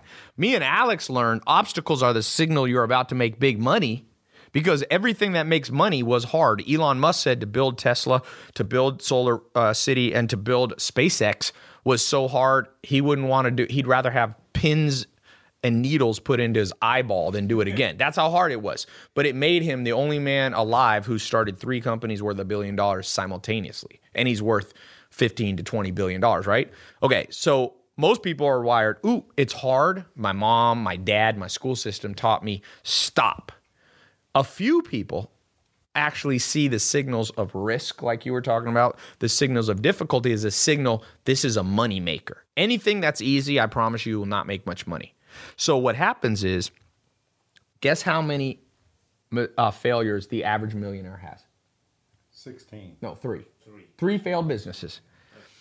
ten percent of the world has all the money, and do the math. Only ten percent persevere past three. So on average, each person watching this, to get what you want, you will have three big obstacles that will be a bitch. And if you can get over them, it's like the pot of gold at the end of the rainbow. I had three. You'll have to go through three. Some of you already have gone through one, but you give up. People start businesses and they're like, dude, it's been one day. I haven't made money. It's like, oh my God. It, just imagine you're at a nightclub. I got a friend named K Khan. This dude, not the best looking guy in the world, probably the worst breath I've ever smelled. I used to call him, we used to call him Bad Breath K. Always, there's a nickname. Always, no, always met a girl one hundred percent of the time we went to a nightclub. one hundred percent of the time, this dude would be going home with a girl. She wasn't always a looker, but he wasn't a looker either. Good-looking dudes will go home alone sad, and this was his formula. I, I've never seen a man have zero fear of failure. He would go up. Let's say there's like ten. We went to Vegas one time. ten girls. Like, you know how they have those little bachelorette parties in Vegas? There's like ten chicks, like, woo, all drunk. He would go up. He'd always started the prettiest, which did not go well for him because he wasn't pretty. He'd go up to the first one and be like, just like, hey, and talk. And you'd see her be like, and then he was so not subtle. He would walk, he would turn to the next one and be like, hey, you want to go to an after party with me? And inevitably, he would go all the way, and by about seven, eight, or nine, somebody would say yes. And if you take that, so he was wired correctly. He's and just, guess what? He's just he asking married, more of them. No, but he married a pretty chick. Me and my friend went to his wedding. We're like, dude, never cheat on this girl. You will never get better than this girl. It's like just a pretty blonde hair, blue. Like he's like, if you met Kay, you would understand. Hopefully Kay's not watching this, but if you knew him, you would understand. Somebody forwarded. But he was correctly wired.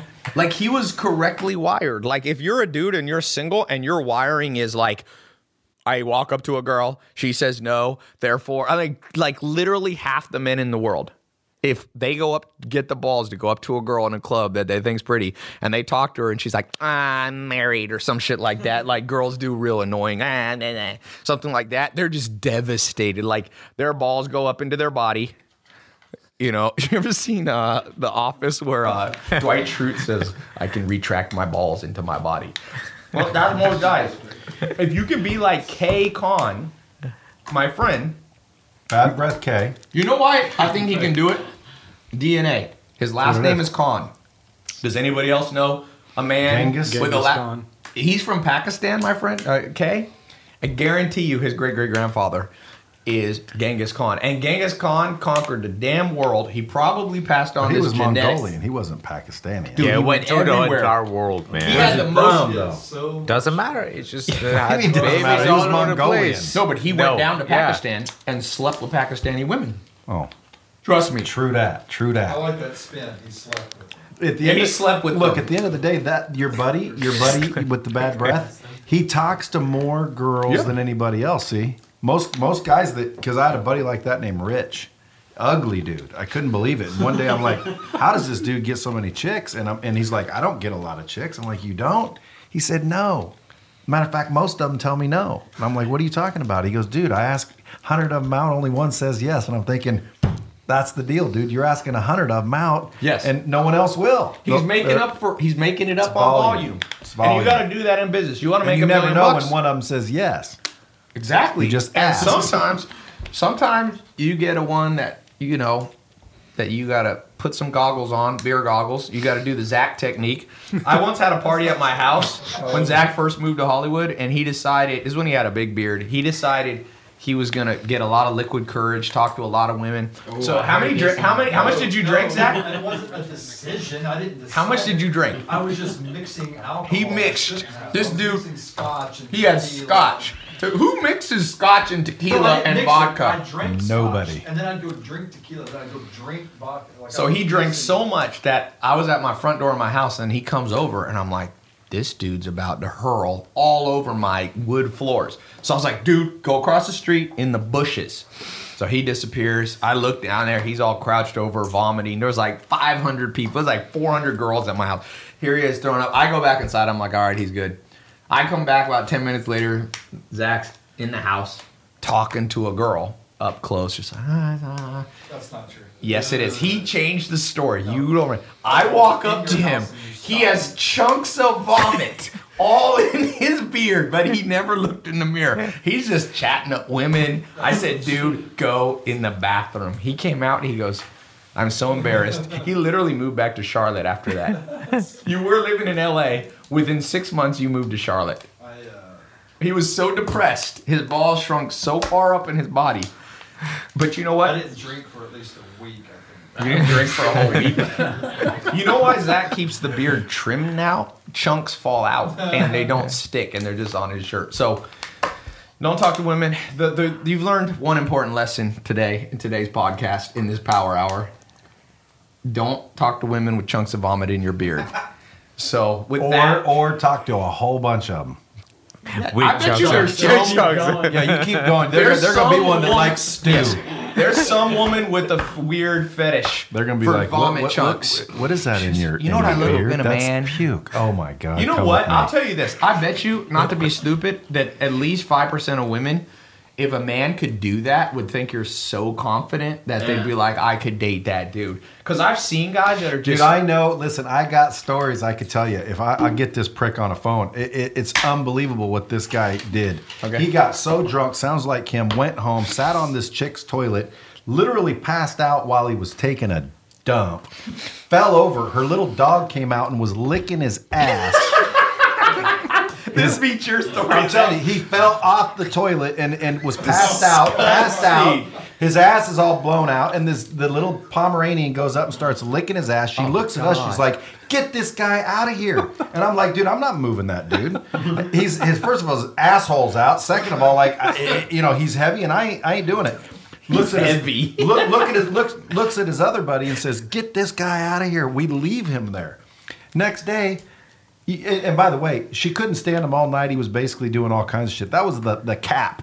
And so the next day, she he comes in with her and their boyfriend, girlfriend for about a week and a half. No. It's like, ha, dude. She was into the bestiality. It was, God. Dude, there's, I mean, I'm puke, in the, that, Zach, puke in the must in the beard, that's minor. That's minor league. Yeah, life got to be, you got to make up for your problems with volume.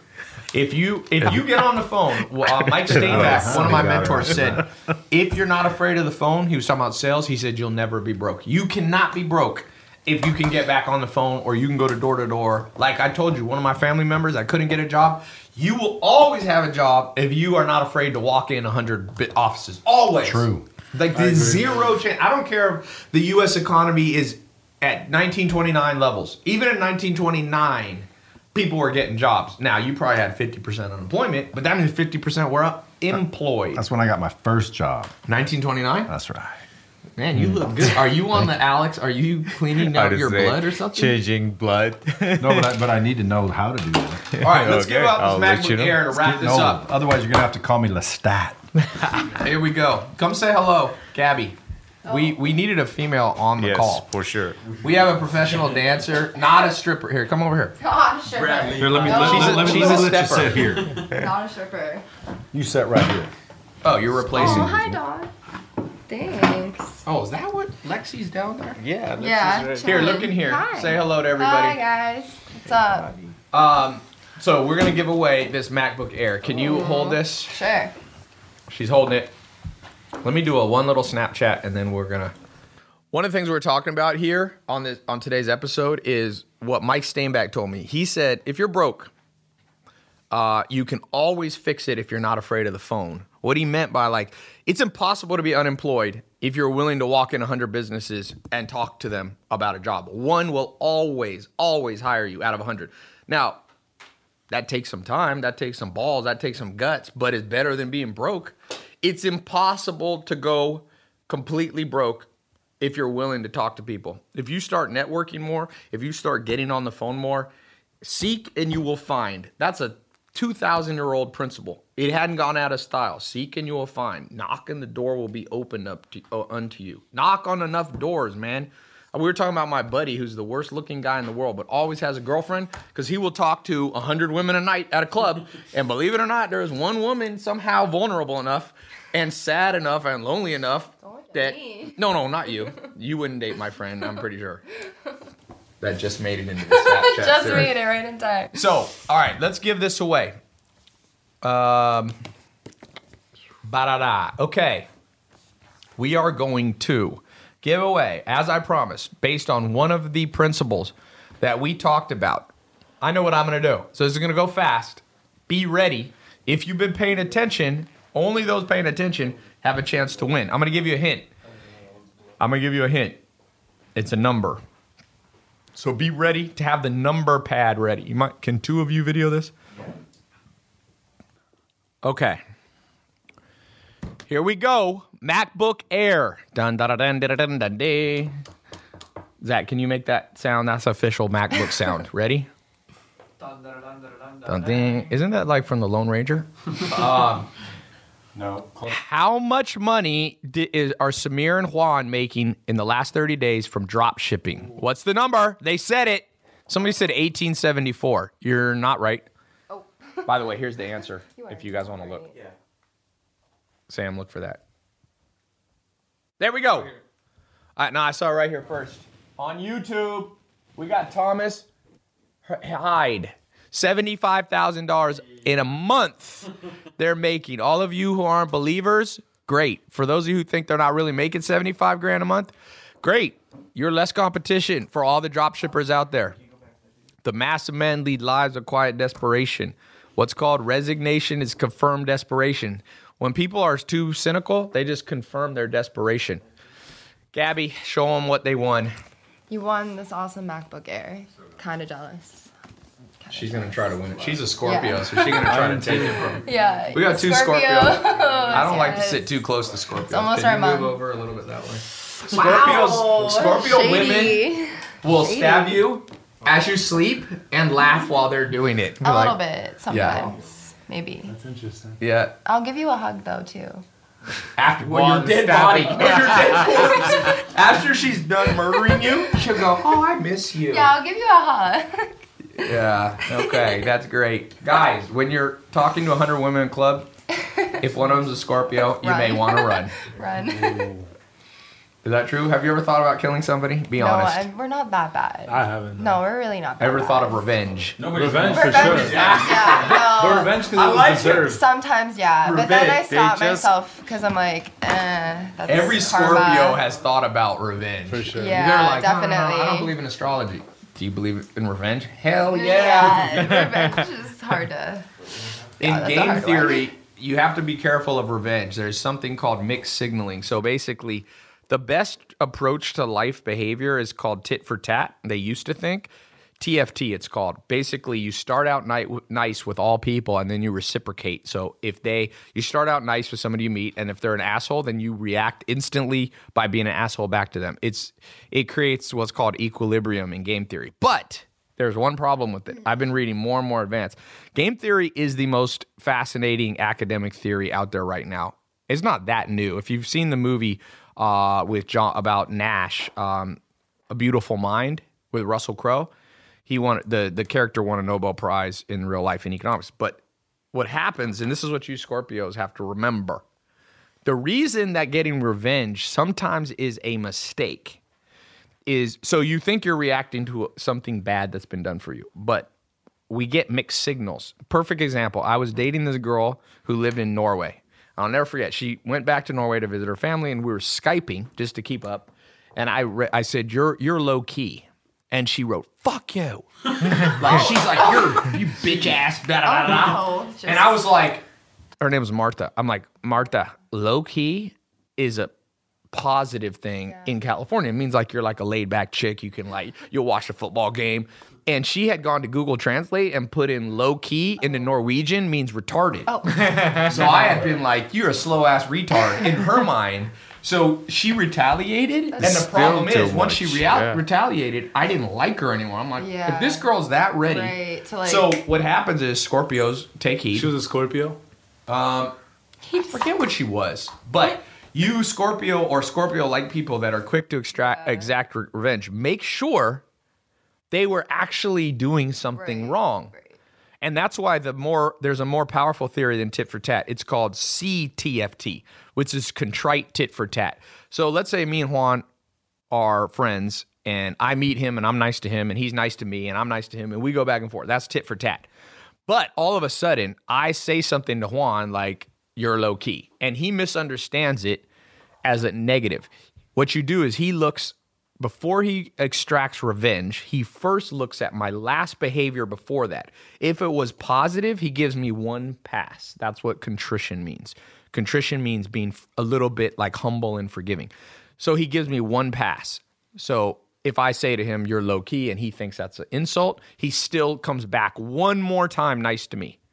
And then if I do it again, something asshole, then he reacts negatively. So basically in life, you should be, before you extract revenge, give them one more time to redeem themselves. Unless they did something so obviously heinous, then you can, you know, mess with them. But for the most part, I recommend the contrite tit for tat. Little side note, so don't be stabbing people in bed.